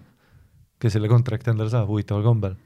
ja nüüd tal on hea suhe Reformierakonnaga, on ju, ja No tänu. Reformierakonnale saab tema selle maa lapi, nad saavad uue kontorihoone teha, siin on mitu aastat ehitusmeestel tööd jälle. see tähendab seda, et see ehitusfirma omanik ütleb kõikidele oma sugulastele, et kuulge, kui need kohalikud omavalitsuse valimised tulevad, et hääletame siis ikka Reformi poolt, Reform on meile hea olnud, Reform on leiva lauale toonud. Siis ta ütleb kõikidele oma töötajatele seda ja nemad ütlevad oma naistele seda, sa ütled naisele, kui sa tahad, et siin majas fucking elekter oleks, siis sa lits hääletad Reformi. see, see see oleks väga hea Reformierakonna reklaam, kus vaata õhtusöögilaval üliviisakas kaks minti ja siis jah, lõpus läheb käest ära, vaata. see oli, et jälle näidata, kui fucking palju range'i meil on, see oli otsene pilt tavalisest Eesti kodust, autentne dialoog. See on ju, nemad ütlevad lastele, kelle poolt me hääletame Reformi poolt ikka, kui sa tahad, et fucking leib laual oleks, elekter sees, meie hääletame Reformi poolt, see on meie perele hea olnud. ja, ja sealt tuleb ka see suuresti, on ju, et see ei ole niivõrd see, et uu, me arvutame maksupoliitikat, vaid see, et noh, kuna Eesti on nii väike ja noh, eriti kui me räägime nüüd linnadest ka vaata, siis see on ju noh, ilmselgelt kui sa siis elad Tartus, siis äh, noh, kui sa oled piisavalt kaua võimul olnud, siis sul on lihtsam vaata, piis-, noh, tee viiekümne, tee asju, mis on positiivsed viiekümne ühele protsendile inimestest ja nad peavad jätkama sinu poolt valis-, valimist, on ju, sest sina oled nendele need võimalused pakkunud, on ju. sada eurot. kui ükskõik kes saadab mulle sada eurot, ma hääletan elu lõpuni nende poolt. nagu see kinnisvara, meil kõigil on piir. Ja mu, noh, Tallinnas töötab see täpselt samamoodi Keskerakonnaga ju. nüüdseks Keskerakond on nii kaua in power olnud ja piisavalt, noh, see on nagu need koroonatabelid, vaata, et kui üks inimene köhib kahele näkku, kaks köhivad neljale, vaat kuidas see kasvama hakkab. samamoodi on see, et kui Keskerakonna linnavalitsuse alt, on ju, piisavalt inimesi saavad nende kaudu tööd, projekte, kuradi mis iganes ehituslubasid nii edasi, nii edasi, vaat siis see noh, trickle ib down nende inimeste peredesse, nende inimeste tuttavatele, keegi on kahe vahel, siis ütleb, kuule, hääletame siis ikka kuradi keski poolt, siis on vaat Toomasel ka vaata, et tal on, Toomasel on tavaliselt keski kaudu päris head. eks, eks noh, võimul oleku aeg kindlasti nagu noh, soodustab seda, et sa oled noh, Mhm. Et noh, uue tegijana üldse midagi teha, no see on populaarne, noh, suur auk meie noh, poliitikas on ju. sest uuele tegijale nüüd sa pead riskima, on ju, kus ta Mhm. ütleb, et kui ma võidan, siis ma teen enda poolt kõik, et sina saad, et noh, ma saaks sulle teha neid noh, teatuid soodsaid sahkermahkereid, on ju. Mhm. et küll ma kesklinnas selle ühe maja kandin kuidagi sinu peale. aga see on risk versus see erakond, kes sa tead, et on juba võimul olnud, neil on juba kogemus, noh, neil on vaja printeris kaks nime ära muuta, sõna on ju, tuleb dokument välja juba, nad on neid dokumente aastaid printinud, on ju. Nad juba teavad protsessi, neil on noh, ja see on nagu lihtsam garantii. Mhm. see oli tänane poliitikaminut, me oleme kõik targemad. aga lihtsalt see, mul tuli see pilt pähe, kuidas see oli nagu tagantjärgi mõeldes nii naljakas vaata, kuidas nagu keskkoolis oli nagu noh, tolles ühiskonnatunnis lihtsalt mingi, mingi veider pinge tekkis sellest, vaata, et kõik olid nagu, kes see kurat, noh, pani siin mänguhääletusele, et kuradi Keskerakond. jah, mis väga highlight ib nagu, et noh, me olime the upcoming noh, Facebook generation on ju, sotsiaalmeedia, kõik see, noh, me oleme muidugi ka nii nagu, kuigi seda, seda ma mäletan küll, et meil oli ka vist Tartus oli mingi kuradi akrobaatika treeninglaager vist oli siis olid ka valimised tulemas ja literaali Tartu suudlevad tudengid olid kollased, kaks oravat suudlesid äh,. terve suudlevad oravad oli selle nimi. kõik oli kollane, see National Geographic ut ei olnud seal veel, aga seal oli suur kollane kuusk mm.. see on ka mingi äh, ja siis noh, Hesburger oli kollane, oli nagu noh, oravaburger, legit noh, ja ma seda ma mäletan ja kui kollane see oli. ja siis ma mäletan ka jah, et juba siis oli nagu isegi lapsena sa olid nagu, et aa, Tallinn Keskerakond, kuigi noh, me olime nagu noored Viimsi naglad, meil, meil oli see venelased sellepärast, et venelased. Vaata noh, see on ka alati põhiasi, mis kindlasti on tõde nagu selles mõttes, et sa saad protsentuaalselt pead arvestama, et seal on suur osa muidugi, kellele Keskerakond pleib ka kindlalt paremini kui muud noh, et mm. -hmm. see on ka see su- suur meie poliitika jälle see nagu teine, teine pool, et me oleme nagu full kaheks riik, on ju.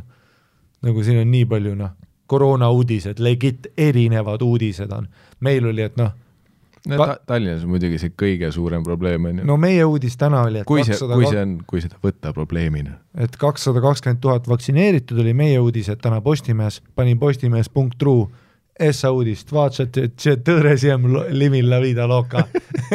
ETA festival äh,, Laagna tee on festival, Dima Bilan tuleb Three Sixty stage'il, no tule elu on nii hea Postimees.ru-s et see on ka probleem jah, et noh, erinevad uudised, erinev kultuur, erinevad arusaamad, siis see kiriku roll on ju nende valimishäältes, noh, religioon, kuidas me oleme full, vaata noh, kui me valime Reformi, see on noh, me oleme full noh, nad tahavad, et kirikud põleksid enam, nad tahavad need müüa, noh, nad tahavadki anda selle suure õigeusu kiriku, nad tahavad anda oma nõbule, vaata, et türa see, see on nüüd sinu oma, tee sinna korterit, türa, sihuke Airbnb tuleb sinna otse mulli sisse, vaata seal, noh, see vene kirikutel on ülihea suur mull, türa seal sees on mingi Airbnb surround sound'iga saad mingit Poola hoore keppida seal kaheksakümmend euri ju. noh, nad tahavad, seda tahab reform teha. Business, business, business, atheist, vaata ateistid, teeme uue sadama, võtame metsa maha, tselluloositehas otse sulle Tartu perseauku ja tere kollane tselluloositehas, kus noh, ainult oravad töötavad, see on nii reform noh.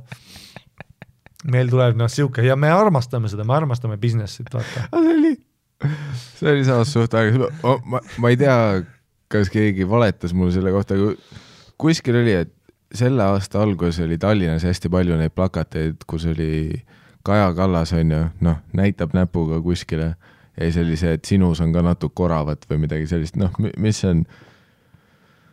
Veider reklaamlause, ma ei noh, ma ei hakka sellel peatuma, aga neil oli see kampaania, vaat sinus on ka veits oravat. Kas teie valijad on kuueaastased või? kellele see, kellele see apiilib, milline täiskasvanud mees? ei, ma, ma läheks sellega siis kaasa, kui sa lähed veel kaugemale sellega. Kaja Kallas orava kostüümis, juicy as fuck orava pepu, no see saba ajab mind kihma juba. ei, see on full Albin ja Coop oravad laulavad taga.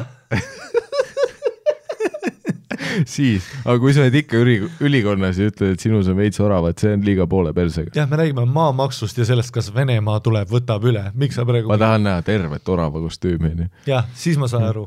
aga nad tegid Tallinnas selle hull kampaania, võib-olla see oli isegi üle Eesti, aga see, et sinus on ka oravad ja selle eesmärk oli see, et noh, erakonda liikmeid juurde saada, no sest see on alati kõige noh, ma isegi ei tea, see, see on noh, lihtsalt millegipärast on sul vaja, et mingid tüübid paneks oma nime kirja, et su erakonnal on mitukümmend tuhat liiget, onju. seal on mingid omad skämmid jälle, ma ei tea, liikmemaksud või fuck knows. ja ma ei tea, kas keegi valetas mulle, aga kuskilt ma seda kuulsin, et läbi selle kampaania nende nagu liikmete arv vähenes. väga hea, seda on hea kuulda. see, ma võin täiesti eksida aga mul, aga ma eelistan seda narratiivi, isegi kui see on välja mõeldud, sest see on minu jaoks kõige naljakam, kus sa paned ülipalju plekke alla, vaata noh, plakatid üle linna, sinu sõnum. peaks vaatama, kes see reklaamiagentuur oli, kes mingi Mattias Naan kirjutas raudselt selle. et kes selle eest vastutas. no ma ei usu, Mattias on tark poiss, ta oleks ka orava kostüümi soovitanud. jah, Mattias teab, mis. Juicy ass orava kostüüm see, kus umbe, umbes nagu Space Jamis oli kunagi see üleseksualiseeritud see jänku. ja Lola Rabbit või see noh, ülemaailmsete zoofiilide tule, ma lemmiktegelane. pole kunagi jänest tahtnud keppida rohkem, kui ma olin nagu tatikas ja vaatasin seda, tule mis tissid pilgutas ripsmed, ma järjest, järjest vaatasin tule mu õe jänest ka nagu damn, ma ei ole nii mõelnudki. kuidas sa joonistad nii, et nagu naisjänese saba on isegi erootiline kuidagi,, ja auku paistes. isegi see saba on kuidagi noh, ma tahaks selle saba ülesse tõsta, lihtsalt dress nippida sealt alt lihtsalt. Fucking Lola Rabbiti, fucking ah,. aga umbes samas stiilis Kaja Kallas orava kostüümis. see oh on, see on see, mis meie pakume. tere, see killiks, noh, saad aru. ja, ja küsimus ei ole see, et kas sinus on veits oravat, vaid kas sa tahad oravas olla. jah.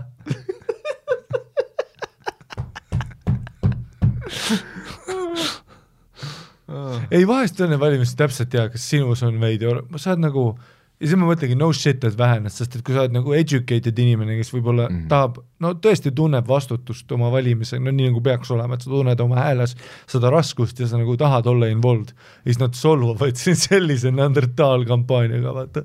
ja sa oled, vaatad seda, mõtled, tere tead, mis enam ei ole. ma olen nüüd kuradi, noh, samas see EKRE kampaania oli, oli suht populaarne see aasta, vaat neil oli ka, neil jooksis teles, vaata, oli mingi Martin Helme, ma ei mäleta mitte sittagi selle kohta, aga see oligi täpselt nii hea kampaania, et ma ei mäleta mitte sittagi, vaata. et noh, see ei ole hea, et ma mäletan, kas sinus on ka oravat, vaata, me mäletame valedel põhjustel seda. aga see EKRE oma, millel reklaamid jooksid, nad said vist noh, rohkem liikmeid erakonda, kui neil no enne oli isegi. ai nojah, kui mingi pool Eestit on EKRE-s vist peale seda kampaaniat. EKRE-l on väga hea ja no ne, kõik nad karjuvad, nende liikmed üli outspoken, full on ju, Vallo reaalselt kirjutab, noh, me peaks ka nojah, pluss politsei, nad müüvad vaat noh, noortele ka just seda, et me lähme koos kuskile metsaonni, sööme krõpsu, laseme mingeid jahipüsse mingite noh, naiste piltide vastu ja mingeid selliseid asju. jah, no nagu lahedaid asju, vaata Fun. noh, noortele on ka häng, sest mis asi on no vaat Reformi ja kesknoored, vaat nüüdseks nad tõmbavad ainult neid noori, kes on nagu enda peas välja mõelnud, et nad ei taha nagu mingit päris töökohta ega oskust omandada, on ju, vaid nad tahavad poliitikaredelile minna, mm -hmm. sest siin on raha. aga nagu see EKRE noorte projekt, vaat see kaasab, nad isegi ei taha poliitikasse minna, see on nagu lihtsalt häng, see on lahe, on ju. ma tegin Reformi noortele, noh, private'i ka, seal oli noh, Stritslit algsi polnud, kõik olid full prillidega kuivikud, vaata, noh, full poliitikat teevad, vaata. Ja noh, oligi mingi noh, rääkisid maamaksust seal, vaata, mul oli nagu see ja siis tegin vist kesknoortele tegin ka kunagi. Ja ma olen vist kahele olengi teinud. Ja see oli niimoodi, et Viis Miinust käis, kõik olid ära vittus, fun.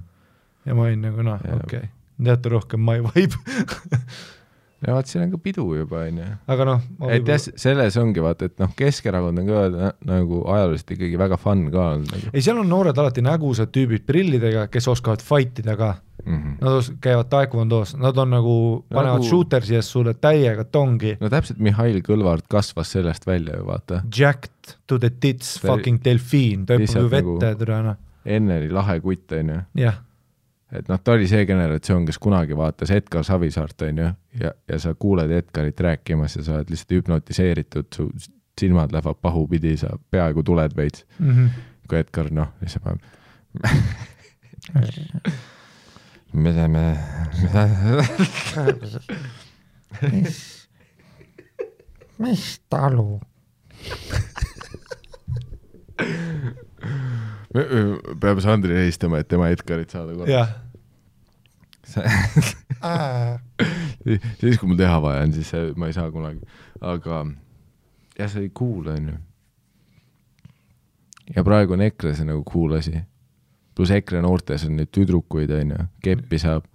sest no alguses oli vaat hästi palju tüüpe, aga siis hakkas tõmbama neid tüdrukuid, onju, kellele meeldib rahvatants ja koorilaul. Aga nad ei ole väga palju riista saanud ja siis nad nägid pilte nagu nendest hängidest, onju, kus on poisid jahipüsside ja Doritose pakkidega ja nad olid nagu, siin on nii palju tasuta riista. ma tean ka üht, või tegelikult ma tean kahte jah, EKRE noort, mõlemad prillidega tüübid, käivad MyFitis Jack to the tits, no mitte Jack to the tits tegelikult, vaid sleek and sexy uh,, low body fat, intelligentsed haridusega värki, EKRE noored käivad ka jahipüss ja türa kepivad nagu fucking pärdikud. Need vennad kogu aeg räägivad uuest tussist, iga kord, kui Mm. MyFitis need kahekesti tulevad ja joovad ennast ja siis noh, ei ma kunagi tean, ta pani ikka, tean teda nagu, ta paneb neljapäevast pühapäevani jooki ei, ma ütlengi, et nagu ma saan täiesti aru, eriti kõik mingi EKRE noorte need mingid laagrid ja asjad, kokkusaamised, miitingud, need on ju kõik see, millest meie kunagi rääkisime tussisööjate suvepäevade formaadina. Kus sa nagu kepid EKRE. EKRE noored teevad mitu korda aastas tussisööjate suvepäevasid, nagu seda kontseptsiooni, millest me rääkisime. et ma saan nagu täiesti sellest tõmbest aru, see on no eriti, kui sa oled veel konservatiiv ja seal on usklikud tüdrukud, kes vihkavad oma isa, vaata. ja noh, nii märjad ja tule kepid noh, nagu patukepp, ma panen Laidoneri maski ette täiesti putsis, ja noh, mul on mingi viis pihvi. nunnad. no nunna kostüümis. ja sa oled Laidoner ja kõik on bent over. mulle meeldib selle episoodi puhul kõige rohkem, et kõik inimesed, kes on mingi erinevate poliitiliste kaalutlustega, keegi ei saa aru, kuhu me kalduma hakkame, vaid ükskõik, kas sa oled vasak või parempoolne, mingi hetk sa oled vihaseks muutunud selle episoodi jooksul ja mingi hetk sa oled nagu vau, ta on meiega ja mingi hetk sa oled jälle nagu vau, ma vihkan neid tüüpe. ja mingi hetk on vau, nad on meie poolt. Aga see on seepärast, et noh, me ütleme nii, nagu on, on ju, me, me oleme, me ütleme ausalt, me, meie näeme seda asja nii, nagu ta on. sa oled üheksateistaastane prillidega tark tüüp, käid EBS-is, noh, ütled, et oled usklik, aga tegelikult sa teed seda nagu, vaata seda Drake usku, vaata, kus sul on rist ümber kaela ja sa teed only for God, on ju. jah, aga oh. mees, sa ei kujuta ette, ma kujutan ette, et kui mina oleks, noh, ma olen mingi kakskümmend, prillid, shredded, ajalugu, raamatud, ülikonna ja triiksärgi ja maika all on noh, peenikese kuldse keti otsas kuldne see rist, onju. see väike rist. ja noh, õhtul ma tean, on jälle mingi see sinise äratuse mingi häng ja ma tean, et noh, Liisa tuleb ka. ei mitte Liisa, tere, seal on vaata mingid vana Eesti nimed ka, mingid mõnusad, mingi Leelo või midagi sellist. noh, Reelika ja Elerin. Ja, ja Leelo. Ja Leelo, ja Õnnelemb. Õnnelem. ja siis äh, see on mees vist tegelikult juba, aga no ütleme Leelo, Leelo ja Krõõt Krõõt, on ka õhtul sinise äratuse peal. Juicy ass tittidega. ja ma tean, et noh, nad on full nunna kostüümis, neil on noh, suur rist käes, aluspesu pole. Aga ma tean, et nad on nii fucking kiimas. Ja ja noh, mina suudlen enda risti noh, juba ennetavalt jumalale, oh, et sorry for this one. ma üritan pattudest hoiduda, ma üritan su teel püsida ja siis ma olen õhtul seal, onju sinise äratuse väike häng. me oleme seal, noh, vetsus täielik pummeldamine käib, noh. noh, mina teen, nemad teevad, kõik. ja siis noh, kui ma olen mingi ämbrijagu spermi ära tulnud ja noh, me ei kasuta kummi ka, vaata, Fuck no, sest see oleks vale sest kui tuleb laps, guess what, uus Kristus. ja, ja siis noh, kui ma olen nii Leelo kui Krõõda sisse tulnud, onju, siis nad lähevad sellest ruumist välja, kus me olime. ma olen selle noh, stseeni nii palju läbi mõelnud, et ma ütlen üli täpsustavaid asju, see ruum, kus me olime, sealt välja. siis ma olen noh, istun voodi peale, tõmban viigipüksid ülespoole kotid tühjad. ja siis tõmban maika alt oma risti välja, suudlen seda, nüüd ma viskan põranda peale põlvili ja ma hakkan palvetama, sest ma olen teinud pattu. aga tänu kogu sellele, mis seda ümbritseb, see on põhjus, miks ma nii fucking kõvasti tulin ja mul oli terve aeg, noh, erektsioon sada viiskümmend protsenti, sest kui see algas juba, ma teadsin, et mina ei tohi, nemad ei tohi ja siis, kui see lõppes, ma teadsin veel rohkem, et ma kahetsen seda, ma nii kahju. mõtle, kui kõvasti krõõt tuli, kui sa pool Steve ta kurgus olid. ei no Grötel Eelo, noh, nad plahvatasid, Jesus Christ, mõlemad. aga see kõik sai, noh, ainult sellepärast olla, et me usume Jumalat ja sellesse, et me ei tohtinud seda teha ja me pärast kahetseme. ja me noh, koos piitsaga peksame, teeme neid Ave Mariasid või mis asjad need on, on ju. ja nüüd ta ei räägi mingisugune paar kuud kuni järgmise veits joogiseni. no kuni jälle kõikidesse on nii palju kogunenud, et me lihtsalt kogemata plahvatame, noh, me ei saa selle vastu. tule mõtle mingi juuliõhtune kuskil mõisas see EKRE pidu. Need vanemad, noh, härrad, ma ei tea, kes nad on, lähevad juba noh, magama ära. Sa oled noh, üheksateist, piits juba paistab, veenid, algs ei tööta või noh, töötab, aga hommikul veel värskem olla kui enne. mul oli legit, kui ma olin üheksateist, kui ma jõin, ma magasin paremini, ärkasin, siis oli just trennimott laes Mm -hmm. sest et noh, süda peksis ka, hakkasid kohe higistama, tule soojendus tehtud, mürgid sees, väga hea. ja kuskile mõisas, tule ma ei kujutaks ette, mida vittu ma, no muidugi ma ei saaks ilmselt kätte, sest ma ei saanudki äh,, aga äh, noh, ma ei tea, kas see seda mõjutab, aga no fuck noh, kui ma ikka olen kuskil noh, ja ongi noh, täpselt mingid pihvid noh, full usklik, keegi ei tohi midagi teha. oh my god, ma pean noh, ma pean neid pihve keppima. ennast mõtle, te olete seal isegi. kui ma, mõtle isegi kui sa ei kepi, sa ei saagi, lihtsalt nii tugev usk on, aga sa lähed öösel noh, võtad no lahti võib ikka lüüa, ma arvan. täpselt, noh, võtad püksikud, surud endale suhu need ja lihtsalt peksad lahti ja jälle nutad. God I have sinned. ma arvan, et Mali võib kindralt käega lahti lüüa. oh my god. mõtle, kui tõesti ja täpselt noh, sest et see on ju the perfect bypass.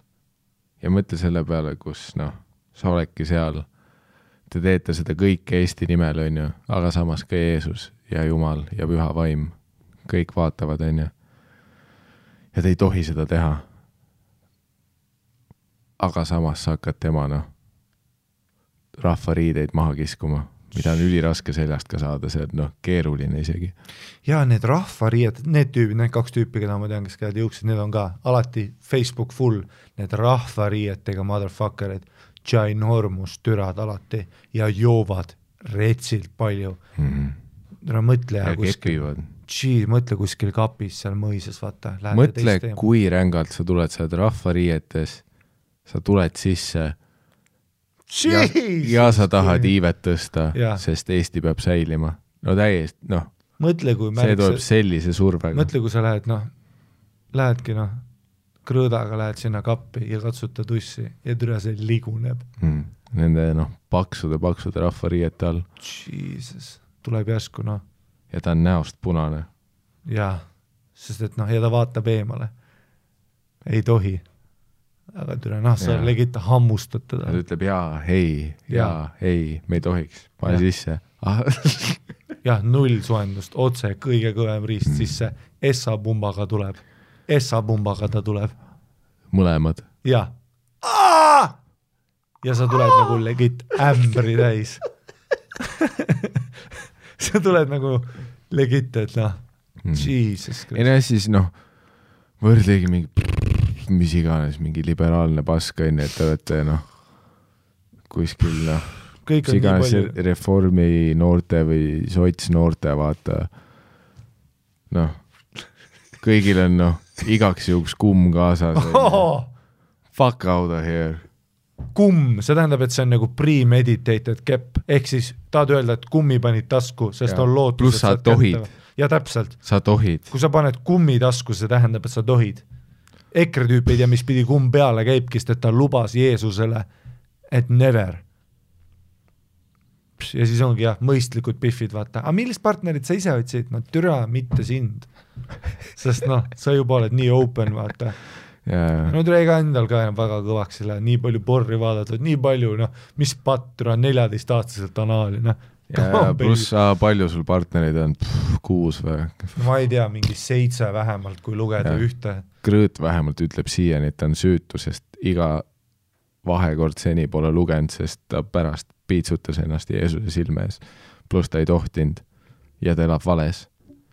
aga vähemalt ütleb, et ta on fucking süütu, onju. ja iga kord, kui sul nagu noh, kotid släpivad, ta tuleb kohe, sest ta sest ei sa tohi, ta ei tohi, see kõik on nii vale ta. ei pane pihku ka see ja sa puudutad Mhm. oma, kohe kui sa oma haamri sisse surud, sa puudutad kohta, mida on võib-olla ainult kuus korda puudutatud. Versus vaat mingi noh, nende liiptaardidega vaata, millest me alustame, eelmäng või? mis pask, jumala teotus, saad teha. ei, mis eelmäng? Ja nüüd sa vihjad sellele, et sa oled oma keha avastanud. rebi mu rahvariide nööbid sodiks. kuidas ma seletan seda noh rahvamästarile, keda kotib?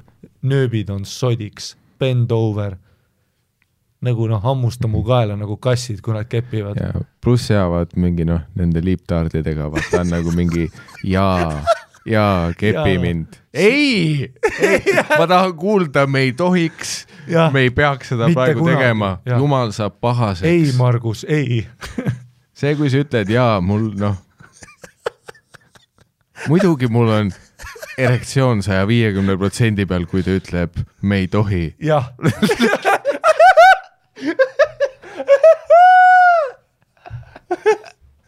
jah. jah. jah, mulle meeldib, kui ma olen peal. mis peal? ei tohi üldse olla. ma ei tohi all, üleval ega siin olla. kaisutame ka pärast või ei, me oleme, me ei tohi samas toas magada. püha isa piitsutab meid pärast jah, täpselt, ära vaata mulle isegi silma. mm.. jah, ma tahan seda, kus vaata, sa keerad Jeesuse pildi ära ja siis topid oma haamri talle suhu.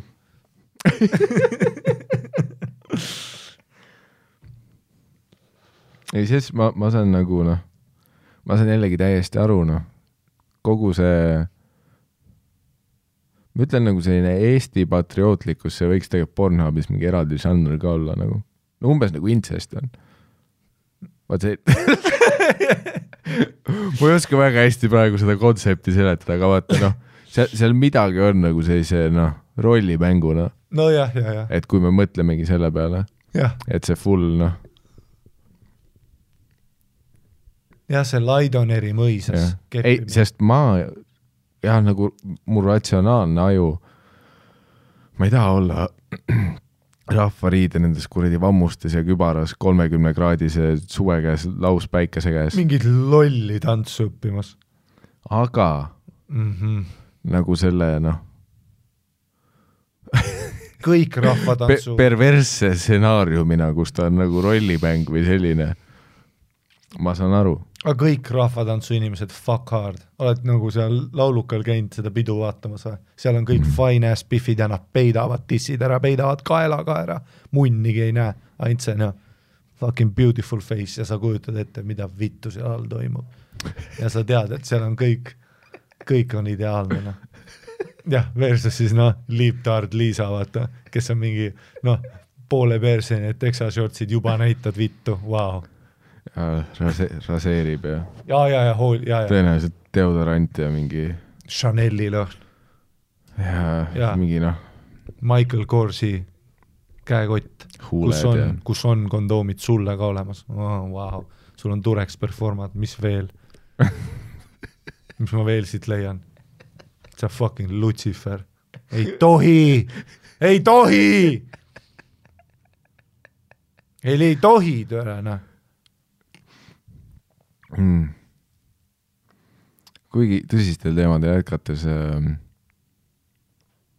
Tallinnas võiks tegelikult noh, mingi selline uus Keskerakonna mingi powerhouse peale tulla, noh, mingi noor mängija, vaata, kes on mingi väga suur stand-up'i fänn. Seda küll, sest et see on väga mitte, no me, Kaks- me, meil on vaja mingit nagu räpast raha, mis nagu jah, sest et Youtube ereid nad ei ole veel kasutanud, mida Ameerika on juba ammu pildistanud, ju Logan Paulid, asjad, need on kõik Trumpiga käivad ju koos piknikutel mm, -hmm. jagavad üksteise noh, hashtag'e.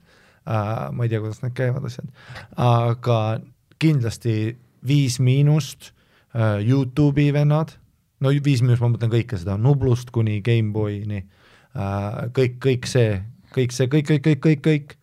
Ja siis noh, kõik alates noh, Niinemetsast kuni noh, Veinbergsini välja, see on ka suur osa stand-up'ist mm, -hmm. mis on väga mõjutatav fännibaas, on ju, väga mõjutatav just lihtsalt, see on väga kergesti mõjutatav. siinsamas podcast'is on noh, üks Eesti kõige bang for your buck'im reklaampind nagu usu mind, ükskõik mis erakond, let's talk, meie mulle korter, Mikile korter, reklaamisektsioon on täiesti vaba, stand-up äh, club on ju, let's talk. Comedy Store Tallinn, Comedy Store Tallinn, see ei ole üldse kallis, mis asja, te jagate kuradi Nobles ju neid kortereid poistele. linna raha eest, see on mitte munnigi. see on üks odavamaid projekte, mida linna raha eest teha. ja kõik meie kuulajad on valijad, mm. -hmm. Kõik meie kuulajad on täisealised. Comedy Store Tallinnas iga päev on uksepäev see K-tähega kohukeste kuradi ämber olemas. Proto Jubai Keskerakond. Proto Jubai, noh, no rohelistel ei ole raha. see on jälle noh, see on see raha, mis on maas ja ootab, on ju, kesksööjad, üleskorjamist. kõik on, me võime podcast'i nime muuta. jah, ei ongi, nimi sponsor. Keskerakond Presents, Roger Andre. täpselt, me, Keskerakond. me võime Roger Andre isegi Keskerakonnalt panna valimistele. Me oleme nõus kaotama Rogeri selleks, et ta läheb nüüd poliitikuks ja meie saame Comedy Store Tallinna. jah, jah, öeldakse, et Roger ei või kunagi enam stand-up'i teha ja ta peab nüüd ainult Riigikogus käima, me oleme nõus. aga kes ei valiks Roksi? no tšau. täpselt, kes? Rogerist võiks uus Edgar Savisaar no saada, mm. -hmm. kakskümmend tuhat pluss häält. Easy. kus sa lilleke siia said? noh, juba töötab, näed, juba töötab. Aga kus sa siis lilleke siia nii said? see on ju Roger Andre, see impersonation. kas me saaks Rogerist voice clip'i, kus tema ütleb seda või? kus sa? tahad helistada nüüd, küsin talt või? või ma ei Mm,, ma ei tead mis ma, ma, oota, tund kolmkümmend kolm, okei okay,, ma, ma lisan selle siia. ma lasen tal öelda mikrisse. ei, sa kodus loed ikka ise peale. no nüüd, kui sa ütlesid, siis see ei tööta, aga mul oli plaan küll jah.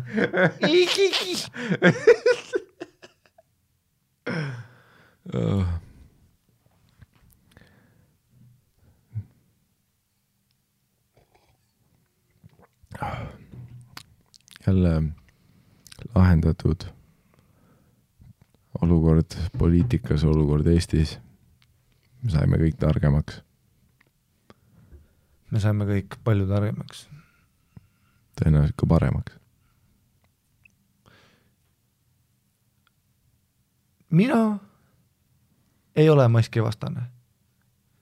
koroona veel, ei ole mu elu muutnud palju, noh, tegelikult on kõik muutnud, on ju, noh, ma mõtlen nüüd stand, okei okay., aga ma mõtlen siis, mul ei ole immediate emergency'd olnud, on ju, me ei ole, me ei ole see, et ma olen ukse taga ja politsei ootab, kuni ma välja tulen. Ja siis annab trahvi, et ma tulin välja, kuna curfew seda ei ole. aga hiljuti juhtus midagi.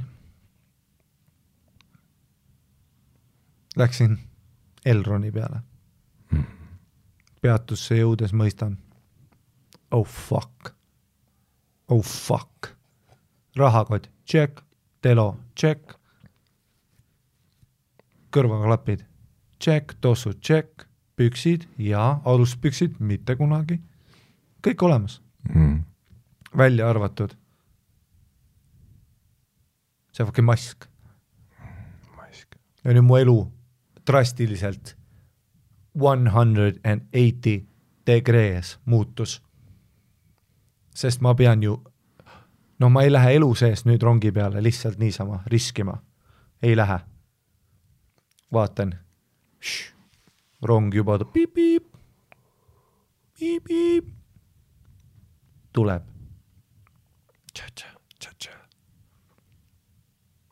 rong tuleb.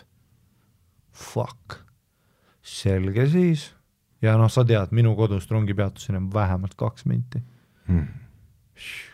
vaatan aegu, järgmine läheb kümne mindi pärast. Kiire samm koju, trepist ülesse, higi jala seljal, just tulin duši alt ja lahkun kodust higi seljal. ma ei jõua koju higi seljal, ma lahkun kodust higi seljal. kiirsammul järgmise trammi peale, ei, tähendab rongi. jõuan peale, nüüd on mask olemas. nüüd on mask olemas. higisena jõuan. tead, ja kohe, kui sa, vittu küll ma vihkan seda, kohe, kui sa istud, noh, ta on nagu kummitus sul kohal. juba pean münte ot-, noh, nad ei anna, nad on ju noh, follow ivad mind, tead, kui tuled uksest sisse, lähed vasakule. Nad ju follow ivad sind, noh, tulevad terve aeg kaasa ja siis see ülidramaatiline seisak, kus noh, vaatab sulle surnud silma, tere, ja siis noh, kas ma võin rahakoti panna siia peale, kas ma võin telo panna siia peale, kas ma võin jope ära võtta, take in a seat. Ja siis rahulikult hakata oma punaseid sorteerima. aga ei, ei kohe näos. Ja siis ma karistan ka neid, ma karistan ka neid, sest et mul on kaheeurine, aga guess what? tahad seda urgent shit'i minuga mängida, tead see, kus oi-oi-oi, nii urgent on, tahad seda urgent shit'i mängida, noh, kui ma jõuan varem peatusse nagu professionaal, on ju, nagu mul oli plaanis tšutšu, juba nägin teda tšutšu tulemas, on ju, siis ma võtan juba raha välja, ma olen ära, ära, don't get it twisted, ma olen proff, mul on üks nelikümmend alati olemas loetud kodus juba. noh, vahest ei ole, vahest on viiekas, selge, tegelen sellega siis, kui on aeg. aga kui sa tuled seda urgent shit'i minuga mängima, et noh, ma, sa ju näed, ma ju hingeldan, give me a second, regain my composure, siis ma, kui sa hakkad seda tegema, siis ma otsin viiskümmend senti, kakskümmend senti, kakskümmend senti, kaks viiest, kahene, kahene, ühesendine, see on viis senti, uus viiene sent, kümme senti oh,. ei tule välja, hoopis annangi kahese, aga noh, tegin sulle väikse kahemindise show aga tegin sulle väikse kahemindise show. koos avastasime, mis mu taskutes leidub. oli üks näts, oli eelmine pilet ja oli üks pastakas. keeran selle tagurpidi. Sa oled näinud ju, kuidas ma raha otsin, see võtab aega. aga kui sa tuled mulle seda urgent värki, noh, tere tulemast teatrisse järgmised neli minti, it's gonna be fun. kus peatudest peale tulid? no me tulime koos. et ma ei tea, sa hüppasid mulle kukile see hetk, kui uks lahti läks.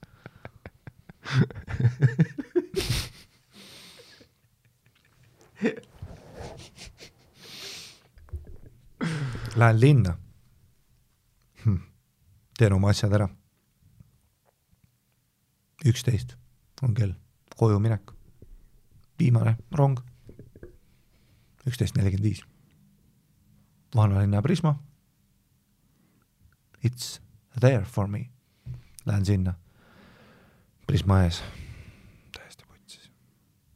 jälle mask läinud. Kaotasin ära nüüd maski, oma selle pikaajalise, selle, mis mul putsuline oli, vaata. tead, kus oli väiksed putsud küljes? vaata, millega ma pilte tegin. jah, kadusid ära. olen Prisma ees. kas ma lähen sisse, küsin turvalt, ei julge. mul on vaja koju minna, mul ei olnud võid ka. leivast rääkimata. mul ei ole isegi kohukest kodus. valgusheiki pole. ah? vaja minna Prismasse. vaatan, politseiauto on kõrval, Prisma kõrval.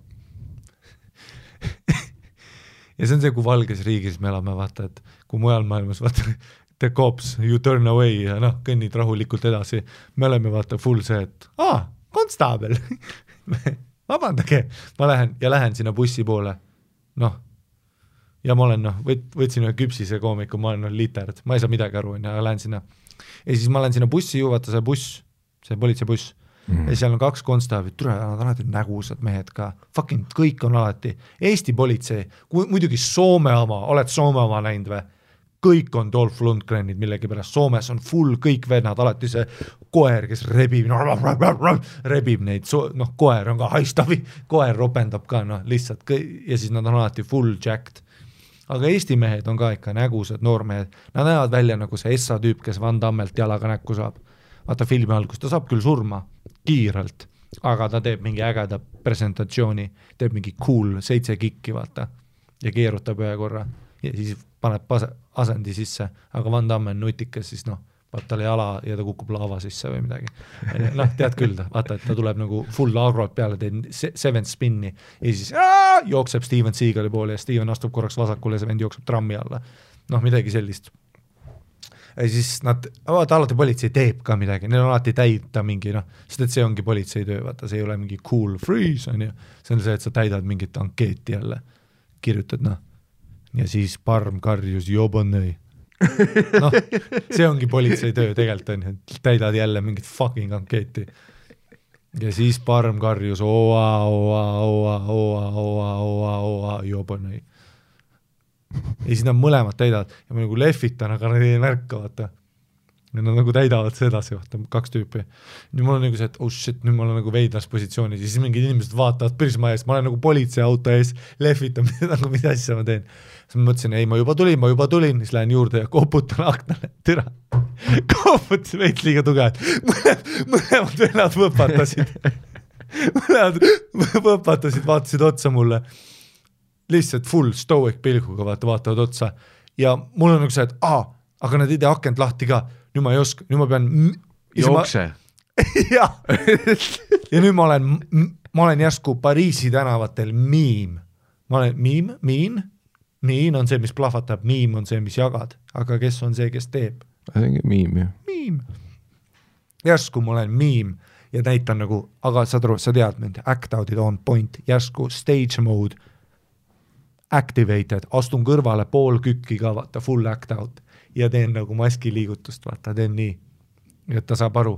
ja siis ta tegi niimoodi, tegi ülevalt akna veits lahti, väikse pragu ja siis ulatas ühe maski ümber sealt. ja siis ma nagu võtan ja siis panin pss, pss, tagasi kinni, full, no mõlemad kivistunud, sest vaatavad, mida vittu ma teen. mul on noh silmad pahupidi onju see kropijope seljakott, vaata ma näen tegelikult välja veits parm, ma näen välja see transitionary parm, kellel on joogid seljakotis ja tal just tulid rahad üle ja läheb sõpradega, saab kokku. Ja mul on veel mitte täis kustud püksid, aga noh, ma olen mingi nelja aasta kaugusel sellest. et sellepärast nad ehmatasid ka ära, vaata, vihma käes kropijopega seljakotiga, pahupidi tüüp. ja siis selline oleks, võtsin selle maski välja, onju, ja siis lihtsalt ütlesin aitäh ja siis naeratades panin nagu maski ette, kõndisin otse poodi, pärast poest tuli meelde, sain aru, et mul oli mask terve aeg tagurpidi, see valge osa jäi välja. tere see vend, aitäh, otse ette ja mi-, ja poodi. ma tegelikult ja ma tegelikult tahtsin, et ta nagu teeks k- kõige parem, et enne kui ma tulin selle maski actode'i peale, mul oli ka paanika, et ta ei teinud akent lahti ja ta ei teinud ust lahti, siis ma tegin seda, vaata, et tee aken lahti, näitasin nagu ja ta oli nagu see, et mine putsi, vaata Eestis ongi need parmud, kes tahavad ise politseiga rääkida. konstaabel, vabandust, ohvitser, just nägin mõrva, tead, siinsamas lasti pähe. kus sa oled? Tänava peal politseibussis ja sa paned lihtsalt uksed lukku, sest sa, et ma ei taha. jah, ma ei taha, sest et veel üks ankeet, see on ju veel üks ankeet. politsei, nägin mõrv, no nägid või, mis Musumäel juhtus, mis tegelikult juhtus? sõid purksi ära ja sõber ütles jobune, vau, jälle üks ankeet. aga ma imestan, et nad ära ei tundnud sind. võib-olla tundsid, aga nad olid nagu šokt. võib-olla, nad olid mõlemad nagu, no kui nad ära tunneks, nad teeks ikka noh, full akna lahti, nad kutsuks bussi võib-olla ja värki. ma loodan, ma loodaks ka, aga no kui, ei samas noh, ma ei ole nagu, ma ei ela selles maailmas, kus ma olen, ei, kas sa ei tea, mõtle, kui ma oleks seal, mina no. hüppad kapoti peale. see olen mina, Harimati. ja võtavad relvad välja, ma olen päris hea bitt, tee nii, sa lased mind, piu-piu-piu, lase mind. Nad on nagu need Soome turistid on väga käest läinud. aga mul peas oli küll väike trigger tuli, kui ma sinna act out'i juba läksin, siis mul oli väike nagu ma mõtlesin teha nagu füüsiliselt, et mask ette ja siis võtan nagu relva, nagu ma mõtlesin, et ma teen bitti, et ma ütlen neile, et aa, et röövima lähen, vaata siis näitan Prisma poolest, et me olime kõik Prisma ees. mõtlesin nagu seda bitti, ma oleks teinud küll võib-olla, kui ta oleks nagu rohkem engage inud minuga, Mhm. siis ma oleks teinud, vaata võtnud maski ja teinud mingi röövima lähen, piu-piu-piu ja siis lähen niimoodi piu-piu-piu-piu-piu nagu kauboi. see oleks naljakas onju, aga noh, võib-olla mitte. olenevalt sellest, kas politseinikud saavad aru, kes sa oled. no ja siit ka minu ja Kalle Ku- Grünthali vahe, me, ma jätsin oma lillekese laini, mitte, mitte, ma, ma ei teinud seda, sest ma tundsin, et ruum on külm. aga mask läks otsa, ma mõtlen, ma mõtlen jah, mõtlen, nad nagu annavad maski ja siis, kui enesekindel, ma panin maski otsa tagurpidi ja poodi. tere, see idioot. terve aeg shoppab seal. aga sa nägid, palju neil maske oli autos? ei, tal oligi lihtsalt üks mask võtta oli jah? mm. -hmm. ta andis enda oma sulle? no äkki, ei seda ta ei teinud. aga jah, ma isegi tahtsin nagu ja ma arvasin, ma saan selgitada, vaata uh. -huh. tervist, tead juhtus selline õnnetu juhus, mask jäi, ma, ma palju harjutasin peas ka, mask jäi koju. aga ma ei saanud midagi, noh, null. no olukorra kindlasti tegi raskemaks see, et nad ei lasknud akent alla. nojah, ma oleks saanud rääkida. noh, väga raske on politseiga suhelda, kui sa ei saa rääkida nendega. jah, noh, mask, maskiga veel, aga noh, oletame, et oleks mingi teine situatsioon olnud, onju. et sul on midagi muud vaja öelda neile. see on nagu väga raske, onju.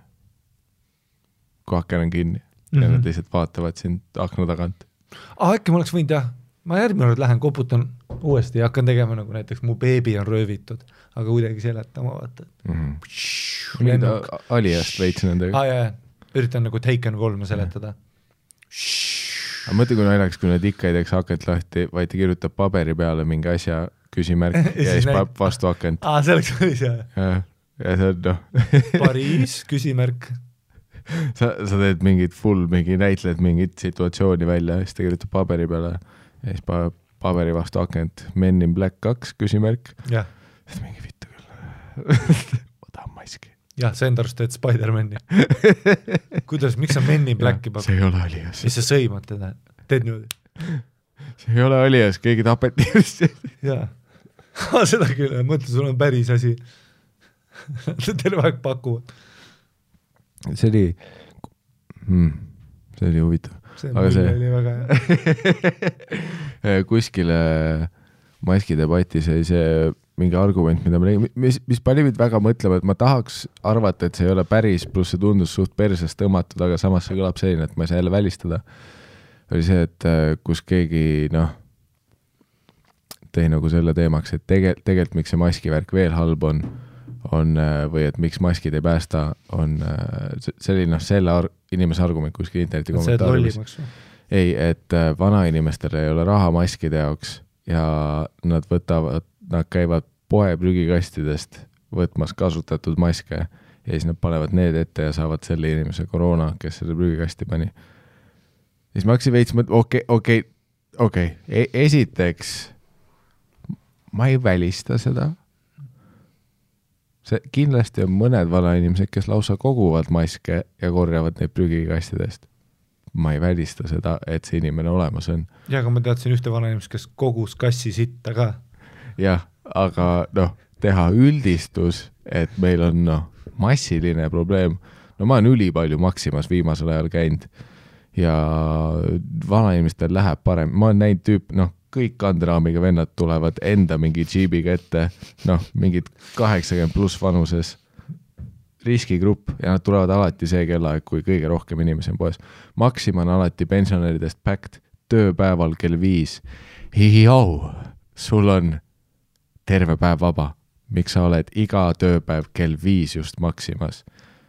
Ma nägin sind hommikul kell kuus juba kuskile kottidega sõitmas, miks sa täpselt kell viis oled Maximas, kui sa tead, et on pandeemia, mille riskigrupp oled sina, pluss kell viis on kõige rohkem inimesi poes, onju. Jeep tuleb parklasse, tead, kui näed, Jeep pargib ära. Mm., uks läheb lahti, aga kedagi ei, ei tule ülikava välja, sa oled nagu oh no.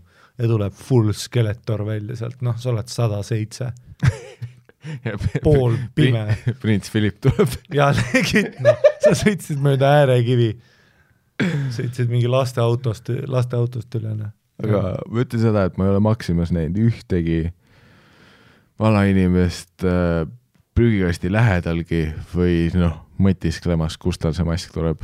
Neil on nagu alati noh, taskus või kuskilt tuleb ja nad on autoga kohale tulnud. no mitte kõik, noh, üks tuli rattaga, aga noh, jah, aga sa tulid ma- üldse jala. no täpselt, mina olin tervest sellest grupist noh, kõige suurem äh, see noh, riski finantsriski grupp. ei no sul mina oli, hakkasin prügikastist maski otsima, sul oli Maxima munad, neil oli kaaviar. et äh, jah, too tundus mulle veits selline, et, et jälle vaata üks nendest, et ma, okei okay,, jah, ma saan aru, et kuskil mingi noh, sisaliku aju tasandil on see väga mõjuv argument, on ju, kus sa ütled seda, et vanainimestel ei ole maskiraha, nad võtavad prügikastist ja siis nad surevad sellesse prügikasti koroonamaski, on ju.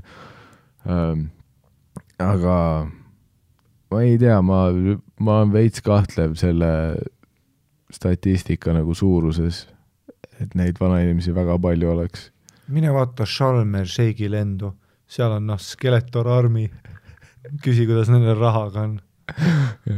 Need, Lõuna-Aafrika tüvega vanainimesed.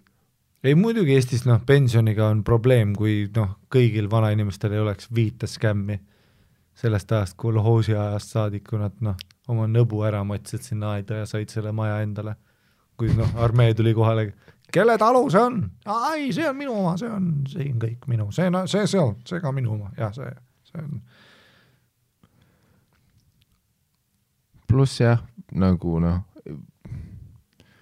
enamus ikkagi Eesti pensionäridel on, isegi kui neil ei oleks nii-öelda raha maskide jaoks, neil oleks piisavalt sa saad tasuta ka tegelikult. jah, pluss noh, see eneseväärikus, nad enne kooks endale maski, kui nad prügikasti läheks. vaat see on nagu see põhimõtteline vaata, et noh, Eesti rahvas on ikkagi kange. see, need, kes käed ees prügikasti lähevad, need on ikkagi nagu alla andnud nagu. et noh, eestlane sellise ju, juure juures on ikka selline, et noh, ma üritan iga hinna eest, ma panen noh, kuidagi leiva lauale, maski näo ette, need asjad klappima, onju. pluss ta noh, no need, kes koguvad neid maske prügikastist, noh, need on needsamad, kes see on fetiš juba. jah, nagu Horderis oli see naine, kes kogus surnud kasse külmkappi. et noh, see, see on jah fetiš juba, ma millegipärast arvan, et see ei ole päris statistika, noh. et see ei ole see, millega Eesti riik peaks mures olema, et sealt tuleb see kõrge nakatumisnäitaja, kui ta on kõrge. kuigi kes teab, kui see episood välja tuleb, persse meie nakatumisnäitaja on võib-olla null, null. null. mina ja sina, noh, ma olen kuradi Astra selleks hetkeks, sa oled Seneca ja noh, üksteise sees me võiks jah vaktsiini endale sponsoriks saada, aga me oleme need, kes ei tee. no täpselt noh. aa jaa, vaat see on ka see, mis Facebookis ajab nüüd maskivastaseid närvi. see, et kui me salvestasime seda kaks tuhat üheksateist, vaata, nüüd tehakse neid äh, reklaame, mis on alati mingi üli fine kvaliteediga, et sa tead, et see reklaamifirma sai normilt plekki selle eest. ja mis on lihtsalt äh, videod sellest, noh, mingi erinevatest äh, stsenaariumitest, kus noh, kellegi, kes iganes ema läheb äh, vaktsineerima ja siis nad kallistavad lapsega peale seda vaktsiini või noh, vaat ja siis lõpus on mingi Terviseamet, mine vaktsineerige sina mm. Mhm. ja mis on äh, mingis mõttes arusaadav, see, selles kohas ma saan maski vastast aru, vaat kus nad lähevad selle peale kettasse, et noh, me kõik näeme, mis raha praegu siia läks jaa, ja kuhu see raha läks, see läks jälle sinna, et Terviseametil on mingi raha, et teha mingeid kampaaniaid, aga kuhu see raha läheb tema kuradi parima sõbra või lellepoja reklaamifirmasse, onju. kas seal oli aus konkurss, imege türa, niikuinii ei olnud, isegi kui oli, ma ei usu mitte kunagi. ma olen Toompeal, ma protestin me oleme autokatusel järgmine esmaspäev. ja, ja see on see, mida me läbi näeme, onju, et see reklaam Muidugi. nüüd, kus noh, Reet Linna on Pfizeri viaaliga ja ta on kuskil Middle Earthis onju, millegipärast ülipalju VFX-i. no me näeme, et see maksis kolmkümmend tonni. nagu see Ivo Linna reklaam, et kallis inimene, maksa makse, nii saame Eesti võimsamaks. oh Ivo. mitu sünnat sa tegid? No pigem ta tegi selle reklaami, et Maksuamet enam ei käiks tema poolne. aa, see oligi diil jah? me teame küll neid skämme, noh. aa jah. ja selle asemel me, mina ja sina siin podcast'is, maksame Pool- makse. no esiteks maksame makse, teiseks pool miljonit kuulajat per episood nädalas äh,. et Terviseamet võiks meile. me oleks viie tonniga teinud palju laiema levikuga audioreklaam. Pfizer, Pfizer, Pfizer. mina vaktsineerin, sina vaktsineerid. vaktsineerimine, jah. me teeks audio journey neile eduka kampaania, mm. -hmm. aga ei, selleks oli vaja jälle oma noh, vana klassivenna reklaamifirmale kantida rahad maksumaksja rahadest onju. pluss, ei, ma saan sellest sketšist aru, et naeratame ja kallistame tütart, aga mi, kas see pidi kosmoses olema või? kas see pidi kolmkümmend tonni olema või? jah, kas see pidi Kas olema võinud- Teneti kaameraga? kas te ei oleks saanud seda noh, nutitelefoni kaameraga teha lihtsalt pildi ja teksti peale panna? Fenki tegi kuuekümne euriga Laagna teel kuradi noh, Britney Spearsi muusikavideo, noh, ta tegi Toxic mm. muusikavideo. noh, ja me paneme kolmkümmend tonni selleks, et noh, teha mingi veider suletud uste taga stsenaarium, kuidas, vau, mina vaktsineerisin, mine vaktsineeri ka sina, Terviseamet. rahapesu, ma ütlen. see on ka perses, noh. ükski, meid ei võeta ühegi mingi riigiprojekti jaoks. teil nüüd hakkab ülipalju kirju tulema selle segmendi peale juba, ma, ma tunnetan õhus neid. aga vittu te nutate kogu aeg. nutame, kui tahame. vittu sa kuulad nutame nii kaua, kuni enam ei nuta, mis sellest arvad? kui ei sobi, pane kinni. Pane vaktsiin suhu ja mine ära. aga no ei tule neid, noh, Terviseamet ei ole aga meiega ühegi asjaga isegi. vaktsiinivastased, see Vaba Eesti, seal on päris palju ei no seal liigub ka raha. ma tean, seal on no päris palju kumbki pool, kumbki pool ei kasuta et kui nad reklaampinda. ütleksid meile, et vaktsiin, saad aru, meie hääl mõjutab praegu, me võime legit öelda nagu jaa või ei, that's it. me paneme samas episoodis mõlemad, kui vaja. täpselt, me teeme nii, et sina paned vaktsiini, mina ei pane kunagi ja siis vaatame, kumb enne ära ega see, et sina ostsid reklaami, ei tähenda, et teisi reklaame ka ei saa osta. muidugi mitte. Meil on, noh, iga Nagu- reklaam läheb. nagu, nagu Dave Chappelle, et vaata, et, et, et, et what do I like more, Coke or Pepsi? Well, Pepsi, Pepsi paid me the reason, the most recent, so Pepsi's better. ma fucking fuck up isin selle fucking delivery, fuck, fucking hell, teeme uuesti, see oli jälle, teeme uuesti nii see, oli jälle Kalle Grünthal. okei, kolm, kolm, kolm, kaks, üks. Man. People ask me, which do I like more, Coke or Pepsi? I tell them, come on, baby, I like them both. See ei olnud mu see mõte. see ei olnud see mõte, aga mul ei tulnud muud, mul ei tulnud see, mul ei tulnud need sõnad. ei, see oli super, Oh. see, sa näitasid jälle range'i ja see on kõige The tähtsam. most recent on raske lause öelda ja ma pean full Kristen Nolan no, Bale olema selleks um,. episoodist episoodi me tõestame seda, kui ränk range meil on. pluss me, kui me ütleme vaktsiin jah, siis on kõik, sellest sundvaktsiinist ei pea rääkimagi. Tanel, we got you. või siis, kes see, kes see Vaba Eesti tüüp on? Edgar Et- Savisaar.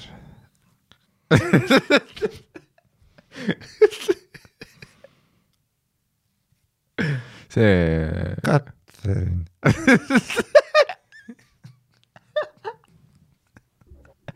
see oleks vi- videos palju paremini töötanud. ma tean, oo türa jaa, oleks, on ju, oleks, on ju tõesti, kui oleks kaamerad olnud. terve see episood oleks videokuld olnud, aga äh, sa mõtled see tüüp, kellel on üks nimi, aga tegelikult tal on teine nimi või? jah, Oskar.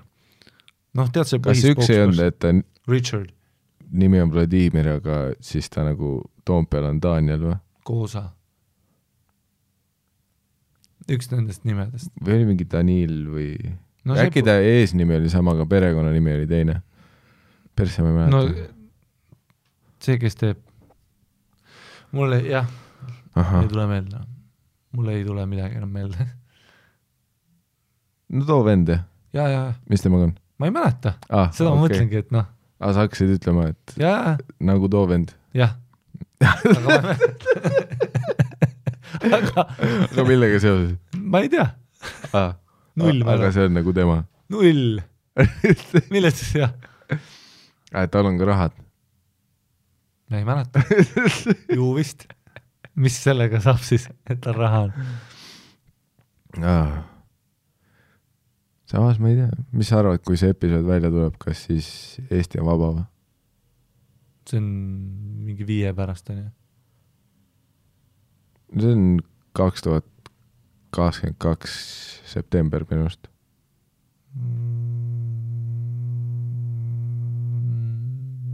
no siis peaks minu tuur praegu full käima jah nii et ütleme, et vaba. vaba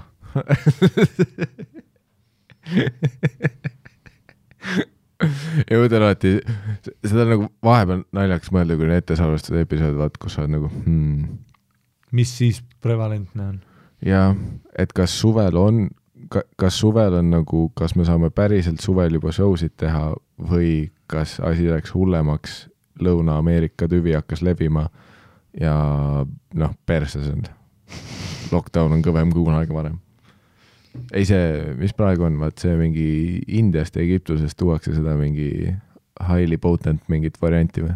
ja, ja, ja see noh, Lavi tüvi nii-öelda mm., see. Lõuna-Aafrika Vabariik. Lovin. pluss see ja, ja vaata Zanzibaris on ka kõik need blogerid ja asjad. sealt tuleb praegu kõige paremat. no selles suhtes, kui see peaks nüüd täiesti noh, see Lavi tüvi hüpoteetiliselt meie suve täiesti Mad Maxiks keerama, siis kui me vaatame sügavale enda hinge sisse, siis ma arvan, et me kõik alati teadsime, et maailma lõpu tõenäoliselt põhjustavad blogerid ja influencer'id, et nagu mingi asi, mida nemad teevad, noh, hävitab ühiskonna lõplikult, sest noh, praeguseni nad on juba moraalselt ja eetiliselt ühiskonda lõhestanud aastaid, on ju. jah, see, et kus me oleme vaata no hävitanud, intelligentsi mõttes isegi meid noh, tagasi viinud ajas. jah, see on täpselt see film, vaata, kus me oleme kuskil noalaeval, aga noh, tänapäeva noalaev ehk siis kosmoselaev on ju. Mhm. ja noh, kõik planeet põleb, vaata, vaatame aknast, kus see põleb, on ju, ja me võtsime noh, kõik kaasa, igast inimesi, vaata noh, igast eksemplare. ja siis noh, on mingi loll ütles oma telega, oh my god, mis ta nupp teeb, siis teeb ukse lahti. kõik lähevad kuradi vaak-, kõik lähevad vaakumisse. või see, kus Tallinna lennujaama maandub mingi noh, mis iganes noh, Zanzibarist Frankfurti, Frankfurdist Tallinnasse see, mis teeb zombideks. ja siis see maandub ja samal ajal kõik inimesed vaatavad, et noh, kuskilt taustal on näha noh, päikeseni ulatuv leek, nii suur leek. ja siis sa näed noh, Marti Hallik ja mingid teised vennad tulevad lennukist välja, ütlevad, kõik küsivad, mis juhtus Zanzibaris, ta on väike upsi. my god, nagu ta, ta, kõik nii, aga, aga tal ei ole kaardis, noh. ma ei tea muidugi, Marti Hallik, ma, see oli esimene nimi, mis mul pähe tuli No no,, ta, ta on raudselt terve aeg Eestis on ei,. nad kõik on kuskil. ma raudselt nimetasin ühe tüübi, kes on terve aeg Eestis Nad on kõik kuskil, noh. Aga noh, teate küll kõik need, kes Zanzibaris on no,, nojah, ma tahtsin ka minna, türa. alati Mitte mingi noh katupall ja mingid noh, välja mõeldud noh, kolmkümmend miljonit Instagrami follower'i ja noh. ei no kui minu uus tuur jääb sellepärast ära, et noh, nuti-kluti Steven käis blogimas, vaata kuskil ja Triinu, Triinu Trulla või ja, jah, seitsekümmend K follower'i, never heard of ya uh. Never fucking heard of ya. Alati seitsekümmend kolm K collab Samsungiga, never fucking heard of ya. mida sina poliitikast tead lilleke. jah, mida sina, see on referents äh, viimsele reeglile. me oleme teinud kunsti neli aastat ja siin me oleme Elroni peal. ei no kui nemad tulevad tagasi ja tulevad, toovad selle mingi tüvi ja järsku on minu show cancelled, siis believe you me, et ma tapan kellegi ära nendest. Üki-kaki kommi-nummid teen Mhm. ja no ühe selle kaheksasajast blogerist, tuhande kuuesajast blogerist, kes Eestis on. või ma teen mässu siin podcast'is, kus ma full on ütlen, et me võtame kõik te, nende pead. pluss miks, oletame, et sa olid seal, miks sa üldse nagu tagasi tulid praegu? aga nojah, pleks sai tõenäoliselt otsa, Pleks sai otsa.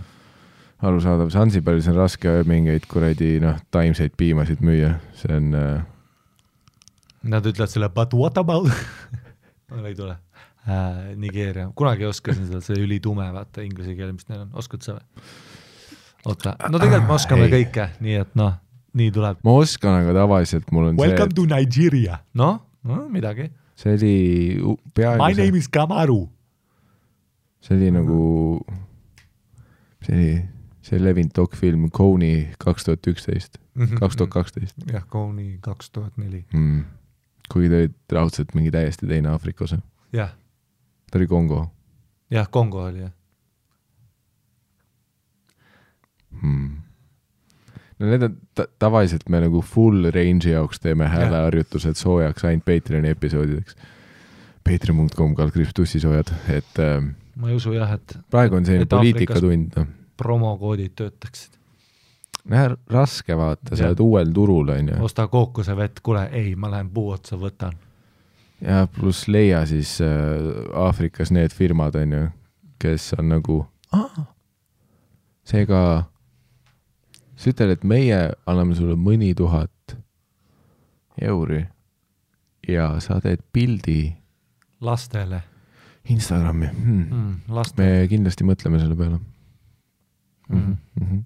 ja, hoiame mm, ühendust. sa, mis sinu firma nagu läheb, nagu võiks nagu koos kolläbida I am a warlord. hakka nüüd viis prossa, viis, pane siis saaduskood warlord ja saad AK neljakümne seitsme koos lapsega. Sansibari kolläbid. Aga sa väikse Nigeeria beebi, ka sa AK neljakümne seitsmega saad väikse armee alustada, mul on nagu tegelikult Seebi promo praegu pooleli, organika. ma tahaks enda peas mõelda, et kui kõik need äh, influencer'id läksid Sansibari, siis nagu alguses vaadati mingi, et vau, lahe kuskilt, aa Eestist, vau. Ja siis noh, mingi kolmandal päeval kõik olid juba jesus christ. Nad läksid Sansibari laborisse tegema tugevamat peorelva kui see, mis Wuhanis oli. Nad olid, oot teeme, paneme selle Wuhani omale kaks basuukat juurde, nii sündis Lõuna-Aafrika tüvi ja siis nad noh, piserdasid Eesti influencer ite peale seda, sest nad ütlesid, et kui sellised olevused on maailmas olemas, inimkond ei vääri rohkem elamist. see, aga see hambapasta on nahkkirja vitust tehtud. ei, kui ma töötaks seal Aafrikas kuskil hotellis, mis nüüd on terve pandeemia Eesti influencer'id täis, ma kolmandal päeval ma nagu hakkaks nagu keemiaalaseid õpikuid lugema, kuidas koroonat tugevamaks teha, et see Jah. päriselt inimkonna pühiks maa pealt. jaa, tegelikult jah, väga hea plaan jah. et kus sa ei peagi enam ei, enne ma olin, noh, armastasin maailma, ootasin, et kõik lõpeks. Aga kolmas päev seal hotellis töötamist ja Eesti influencer'ite teenindamist, ma olin nagu see, et kus sa oled ICE-sse koosolekul ja nad on mingi, et kuullinnadesse me uuesti pommitajad saavad, sa oled mingi ära selle pärast muretse, kas sa oled kuulnud Liisa, Liisa Mumm Banaan kaheksateist kasutajast? Liisa Mumm Banaan kaheksateist, tal on seitsekümmend tuhat follower'i ja me köhime talle suhu selle kõige uuema strändi ja ta läheb noh, teeb kohe mingi free giveaway, kus tema noh, köhitud särk läheb iga Eestisse, Eesti koju noh. Ta läheb ühte kohta, kus on Uudo Sepp ja siis Uudo Sepp teeb mingi ringi Tallinna peal peale ja, ja done. kui jah, ei see legit nagu ma Uudo Seppa seal peol nägin, ma mõtlesin, tule isegi mina suudlesin Uudot hiljuti. ma mõtlesin, jesus, seda küll, vaat paljud on küsinud, et nagu miks, et noh, paljud on eeldanud, et kui sa võidad Superstaari saate, et sa hakkad mussi tegema, on ju, särki-värki, noh, et ma kuulen vähemalt aastas ühe loo sinu poolt või noh, mis on madalad ootused muusiku jaoks muidugi, kui ma ütlen, et ma tahaks ühte lugu sinust aastas kuulda, et kas sa nii palju suudad välja pumbata. ja paljud on mõelnud, vaata, et Uudo võitis ju Superstaari saate, see oli mingi kümme aastat tagasi juba ja sellest hetkest ta on vist kaks laulu teinud ja paljud on mõelnud, noh. seda küll jah, GameBoy'l on vist mingi seitsmes plaat välja tulemas. Gameboy Tetris teeb aastas, noh, mida üks, üks lugu päevas minu arust. Jah, ja tal-, jah, osa ta võtab nagu riigipühadel vahepeal vaba päevaga ja siis ta teeb järgmine nädal üks päev kaks laulu, mm. -hmm. aga noh, keskmine tuleb ikkagi üks laul päevas aasta peale Mikker kokku. alati hot, Mikker alati hot. jah, Uudo on siin kümne aastaga kaks laulu teinud, aga noh, nüüdseks me oleme aru saanud, milles see on, ta nagu sotsiaalne graafik ei anna talle vaba aega stuudiosse minekuks. Tal ei ole aega isegi paberit ja pliiatsit kätte võtta, et noh, mingi laulusõnu kirja panna.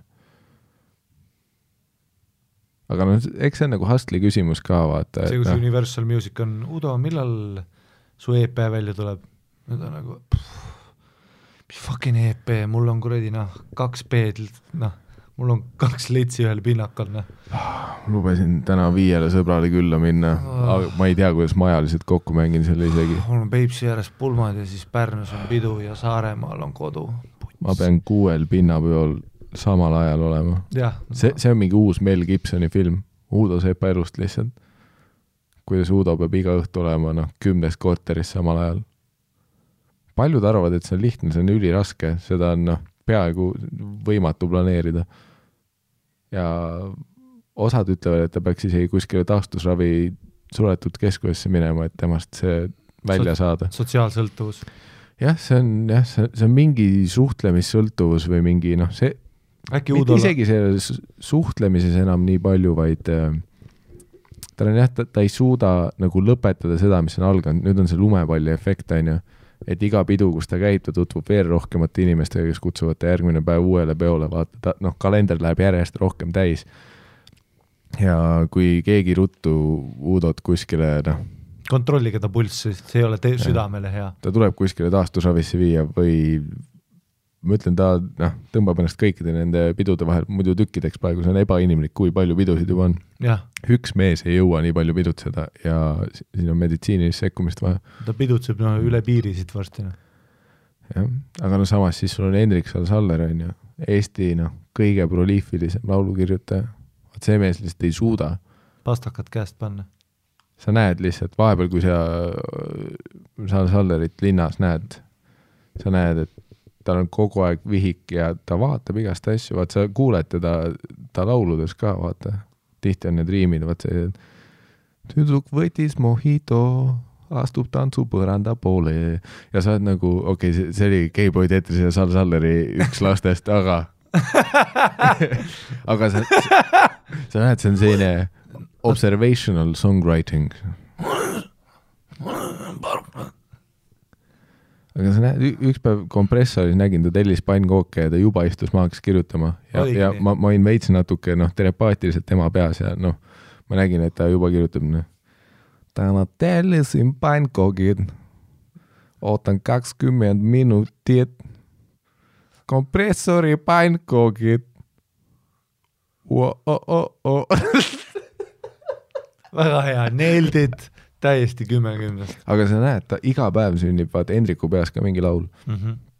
et noh, see on selline omamoodi selline laulukirjutaja taak, onju. et vaata, raske on leida seda kuldset keskteed, onju. et noh, ühes spektrumis on Uudo, vaat kes ei suudagi kirjutada mm, -hmm. sest ta on noh, pidude vahel lõhki rebitud. ja teises sektoris on Hendrik, vaat kes ei suuda kirjutamist lõpetada, et et see on, see on see suur elu iroonia, kus noh, kunagi ei ole seda päriselt nagu inimelus seda kuldset keskmist, on ju. et kus sa suudad mõõdukalt käia, noh, koroona ajal ainult viiel peol päevas ja natuke kirjutada. ei, noh, paraku on ainult kaks varianti, kas ainult kirjutad või sa oled igal peol.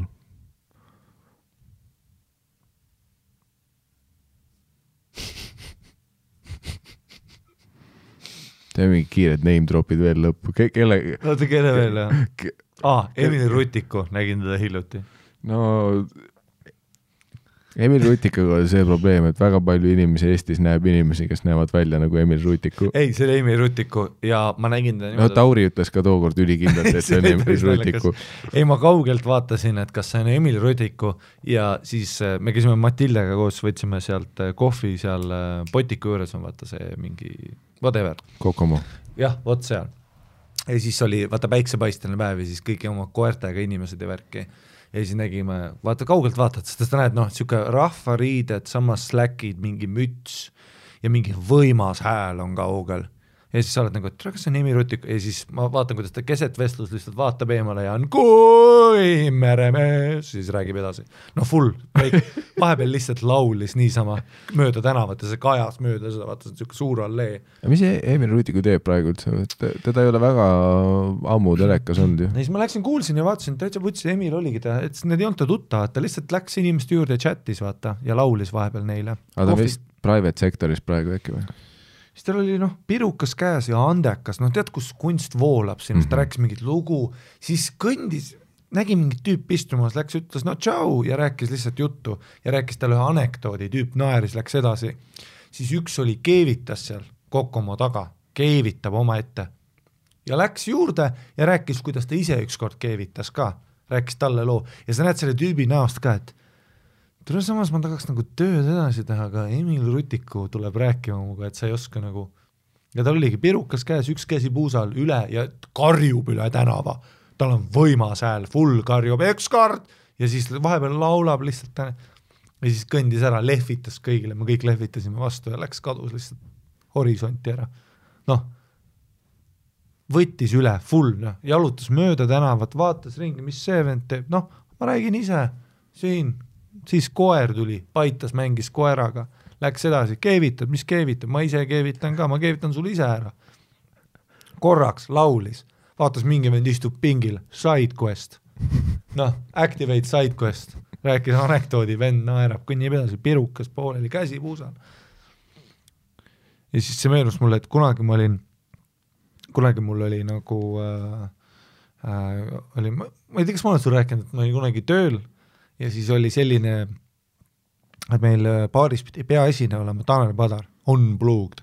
see oli siis, kui Tanel hakkas veits The Sunist eemale liikuma, noh mm -hmm. Trouble Ahead. siis, kui ta hakkas tegema hästi palju bluusiõhtud ja unplugged on ju, ja no ta on väga andekas mees, et ta suutis kõike teha. ja siis oli saal täis pihvusid, kõik noored tüdrukud, see oli ikkagist noh, sada protsenti rock n roll tuli kuskil kolm-neli aastat tagasi juba välja too hetk. et noh, ta hakkas just oma transitionary phase'i nagu aga no Tanel Rokk, kes ta käis ikka noh, seal pidutsemas seal baaris ka, tal oli ju tätoveeringud, et äh, ro-, Roger. Ei, tal oli nukkide peal seks ja rokk. no ja Roger. Seks. Kui Tanel Padari nukkide peal oleks Roger tätoveeritud, ma oleks noh, see oleks parim asi maailmas. ja siis äh, Tanju tuli mm -hmm. Biffid oli, saal oli täis Biffe äh,. Tannut pole. Annu, Tannu pole mm. -hmm. ja mina töötan baaris, vaata mm. -hmm. telefon heliseb mm, -hmm. võtan vastu. ja siis meil oli nagu too hetk tuli uus mänedžer ka, kes siis äh, no üks nendest mänedžeridest, kes sai lihtsalt sellepärast mänedžeriks, et ta keppis omanikku ja siis tead, vaata, kui sa oled omanikuna rikas ärimees ja siis sul on sul loll naine, kellel on ideed ja siis sa paned ta kuskile noh, ühe oma kohvikusse või ühe oma baari, vaata. et sa rahuneksid maha, et ta saaks oma kõrvalprojekti teha. Pole kunagi teenindanud, siis ta tuli noh, mänedžeriks nii, et pole kunagi teenindustööd olnud, mis on alati jube teenindussektoris ja seda juhtub hästi tihti ka et võetakse, muidugi sa ei saa nagu restorani-siseselt ka mänedžeri võtta, siis noh, inimestel on isiklik suhe, siis ta ei too midagi uut, ta on selle süsteemi osa, et sa muidugi mänedžeriks, noh, sa ei pea tingimata teenindaja olema, aga sinu ideid on väga raske teostada, kui sa ei mõista, mida see töö, vaata sa, sa full leiutad, vaata, et aga siis, kui oleks lilled leti peal, kus ma siis türa, noh, mul on full Soome taunid laulavad karaoket, Saku originaal, mis see on Sagu mul oli somm eelmine nädal, kes meil oli ükskord niimoodi, Saku klaas sai tühjaks ja siis ta kettis selle täis, ketib klaasi sisse ja siis vaatab ringi ja siis mina ja Elis olime taga, ei ole, ja noh, võttis uuesti klaasist kinni, hakkas uuesti jooma. lihtsalt noh, tal läks mälu ära. Ja mis sa nüüd lille paned mul letile, ta kepib lilled täis. Kepib lilled täis aga see ongi see mänedžer, et vaata, aga siia paneks, siis ta pani meile ka kukla taha minule, teisele baarmenile Wernerile pani ek-, paneks ekraani, telekaekraan, full LG, kuklas, viskan ühe korra džinnipudelit, klank-klank, pragu. järgmine päev, teine ekraan, pragu, siis seda kuradi noh, fucking noh, mulli lendab ju, see on fucking rõve näeb välja, nüüd on full telekas rikutud noh, ja see on mul kuklas ka terve aeg ja see on ka alati hea tellida, kui sul kiiritab kuradi ekraan taga, on ju. aga noh, tal olid igast ideed. ja siis meil oli äh, ja too hetk siis hakkas pihta see siis, kui ma õigesti mäletan, ma täpselt ei tea, no ma olin tavaline baarmen, aga et Georg Otsa muusikakool, kes tihtipeale esines seal majas äh,, kuna sellel baaril oli tegelikult nad teenisid päris hästi, aga muusikutele väga ei maksnud. ja tegelikult inimesed tulid ikkagist live-muusika pärast kohale mm. -hmm. et no umbes nagu ka stand-up'is, see on nagu seotud selle revenue, obviously, no nad Soome parmud eksivad ikka ära, aga see on ka tihtipeale, mida noh, mänedžerid ja omanikud tihtipeale ei näe, nad ütlevad, aa ei, sa tuled meie baari esinema, sa oled nagu aa ei, inimesed tulevad ikkagist muusikat vaatama. ja siis hakkasid muusikud rebellima. ja mis siis juhtus, oli, et too päev siis survestati Tanelit, et ära mine kohale. ära mine kohale. vaata, et me rebellime selle baari vastu Mm -hmm. ja muidugi noh, noh, ilmselt siis Tanel helistas, ütles sellele mänedžerile, kuule, et noh, et ma ise nagu, ma lihtsalt ei saa tulla, vaata mulle noh, noh, ma saaks nii palju I would get trashed, kui ma nüüd tuleks, vaata, ma oleks see nagu noh, kutter on ju. ja siis ma too hetk sellest ei tea, ma olen baaris, Biffid, kõik on kiimas, tead kus, tule, kus nad ootasid Tanelit ka niimoodi ja siis Lauri Pihlap oli teine, Lauri too hetk, kes oli ka full spagaatmüts, üks silm peidetud mütsi all, keerleb ringi ja see oli niimoodi, sa näed, kuidas naised, siuksed kolmekümneaastased, nad istuvad lihtsalt, hõõruvad oma vittu vastu pinki ja lihtsalt ja lihtsalt noh higihais estrogen võtab vett vaja. mul on mingi hääl hakkab ära minema. Estro-, östrogen on laes. Mööda maja, niimoodi, et ükskord Lauri Pihlapi kontserdil oli ka suveõhtul mees, aknad olid udused ja kui naised higistavad, vaata see, tead, keskealine naine higistamas, menopausi higi, vaata. Full. Sul on kaelaalused haisevad, hingeõhk on rumkoolane, litt veritseb.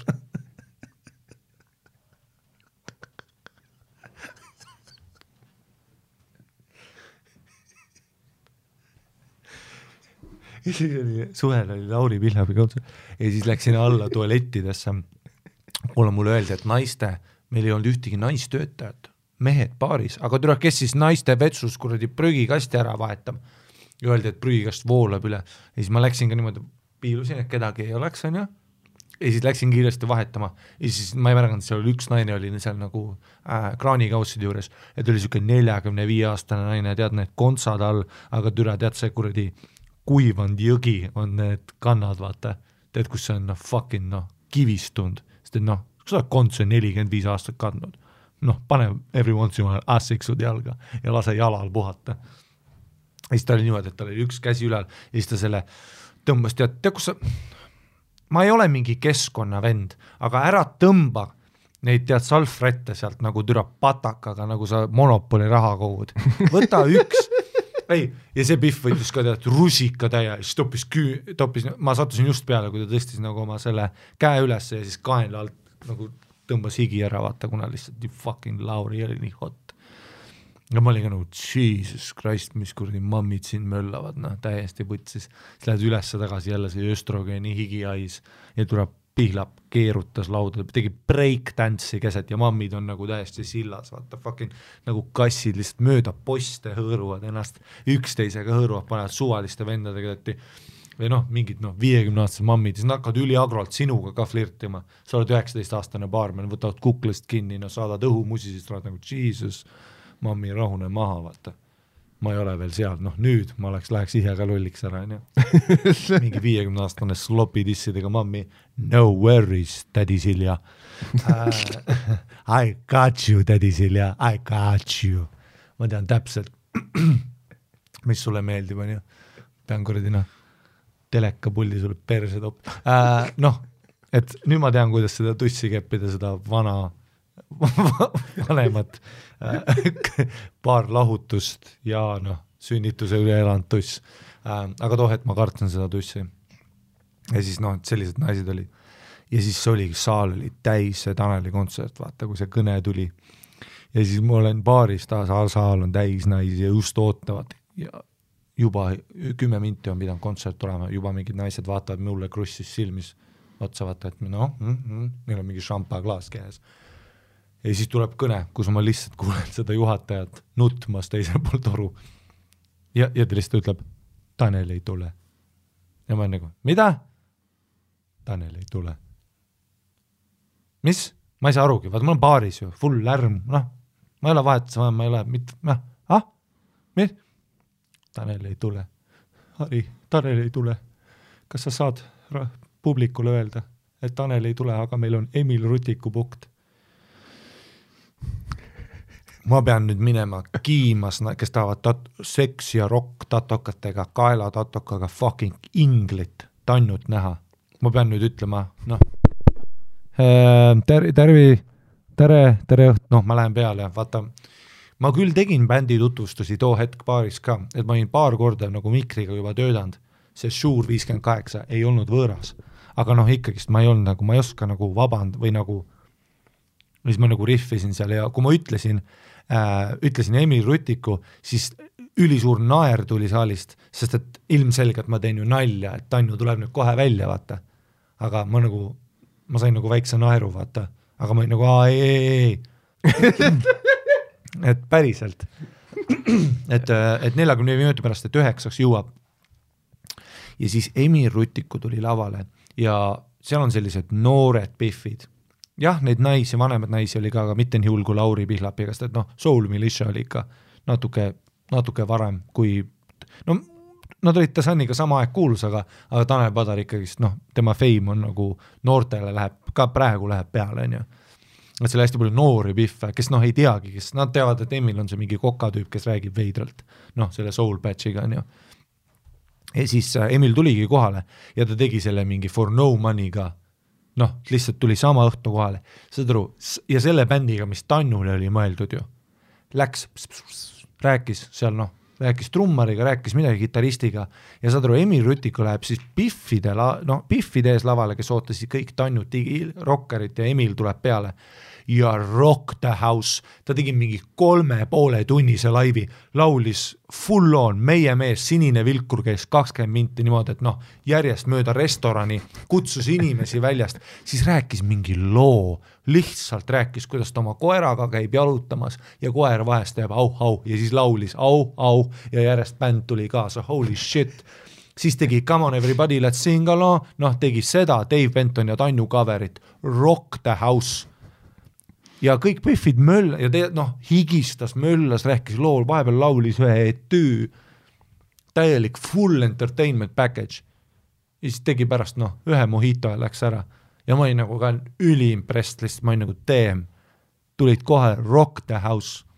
Sest noh, Taneli laivid olid nagu head, aga see oli ikkagist nagu unplugged, ta tegi sellist emotsionaalset asja, ta rohkem istus kidraga ja rääkis mingi igava loo laulude vahel, et isegi Biffid on nagu äh, mida ähm,.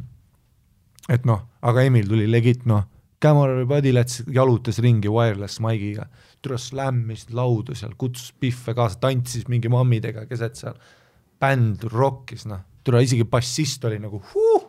Ja tema ei tee sittagi ju, ta lihtsalt tinistab seda ühte koordi ja nüüd kõik bassistid on väga närvis, aga nautige seda äh,. ta tinistab ainult seda ühte ülemist onju ja siis noh, isegi see vend oli nagu, Anton oli nagu huh!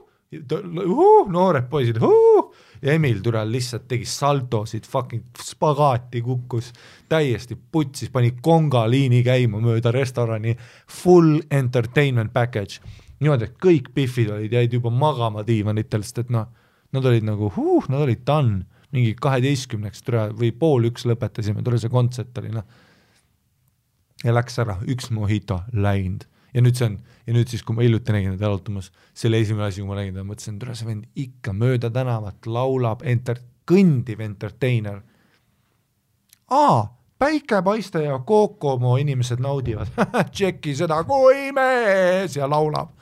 Ma ei oska ta häält teha, see on tule, noh ainult Envi Rutikul on see hääl, mis tal on, noh võimas, üle fucking koridori kajas, keevitad, ma räägin ise, mis keevitad.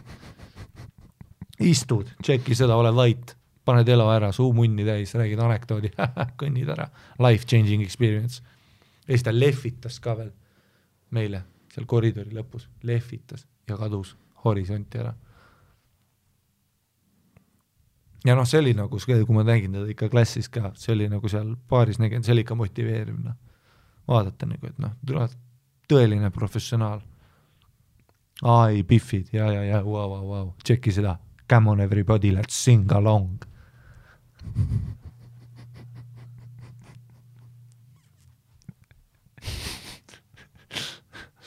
nii et said oma name drop'i. said oma fucking name drop'i. kuule, tead, et eelmine episood me ei teinud ühtegi kuulajakirja. jaa, huvitav, kas peaks ühe tegema lihtsalt sellepärast, et, et nad ei oleks nii ketas või noh, tegelikult kaks pool tundi oleme teinud juba. no me võime alati teha kunagi mingi episoodi, kus me teeme kuulajakirju, noh. ja, ja, ja me teemegi ühe episoodi, mis me teeme kuulajakirju. ma arvan küll, ei, ei tasu stressata, me oleme niikuinii kirjadega üliheas tempos liikunud praegu. Ja meil noh, no meil kau-, palju enam neid ei ole. ega jah, varsti saavad niikuinii kirjad otsa, et äh, siin ei pea nüüd noh, nii kiirelt tõttama nende poole. et äh, pigem laseme sellel Emil Rutiku positiivsel emotsioonil kanda meid. professionaal, null bullshit'i ja ei vananenud aastatki. mina olen lonkama hakanud ja tema hüppas ikka ringi nagu antiloop. Emil Forever.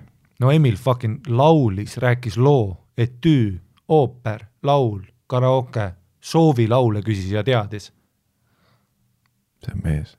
vaatas korraks trummarile otsa, ütles davai, teeme kolmanda. ja läheb trummar ka šokis. ja kui te armastate Emil Rutikut ja kui te armastate seda podcast'i, siis patreon.com kaldkriips tussisoojad on see, kus te saate toetada seda podcast'i ja seda lugu Emil Rutikust ähm,. aga mis seal ikka, eelmisest episoodist alates on liitud meie Patreoni perega, kiire shout out, Niger. ei, ei ta, ta tal on nagu ja, ja, põlv ja käik, Kniger. ja, ja ei ma saan aru, aga noh, see oli väga hea. nüüd, kui ma Aga selle täpselt, välja ütlesin, ma sain alles siis aru täpselt, ma I have been, I have been played. ma tean jah, see oli väga hea. You, you, you really got see me., see oli päris hea. äh,. siis äh, Apollyon. oi, now they got Apollyon. you. Apollyon. uh,. siis me ei saa enam ette lugeda. Jesus Christ. siis äh, LV, siis esimene esinemine, siis Taavi Toomas Tärk ja Karl. aitäh kõikidele uutele Patreoni pereliikmetele, aitäh kõikidele, kes on endiselt meie patroonid, tänu teile saame seda podcast'i teha nagu ikka patreon.com kaldkriips tussisoojad. see oli tänane poliitiline rock n roll meelelahutusest vastusteni, vastustest meelelahutuseni tussisööja podcast'i episood. Aitäh kõikidele kuulajatele, nagu ikka stuudios oli Harri-Mati Mustonen.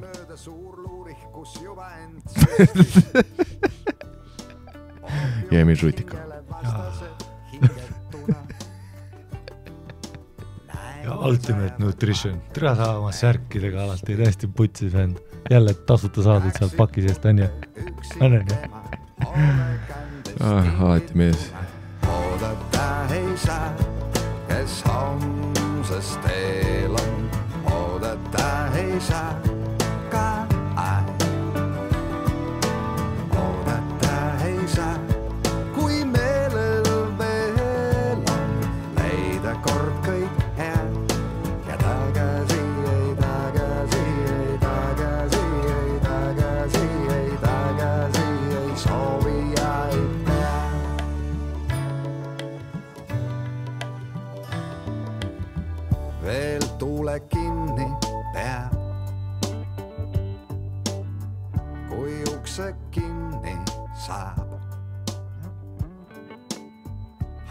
peni nurka veab. ja enne surma muidugi mul on erektsioon saja viiekümne protsendi peal, kui ta ütleb, me ei tohi. jah,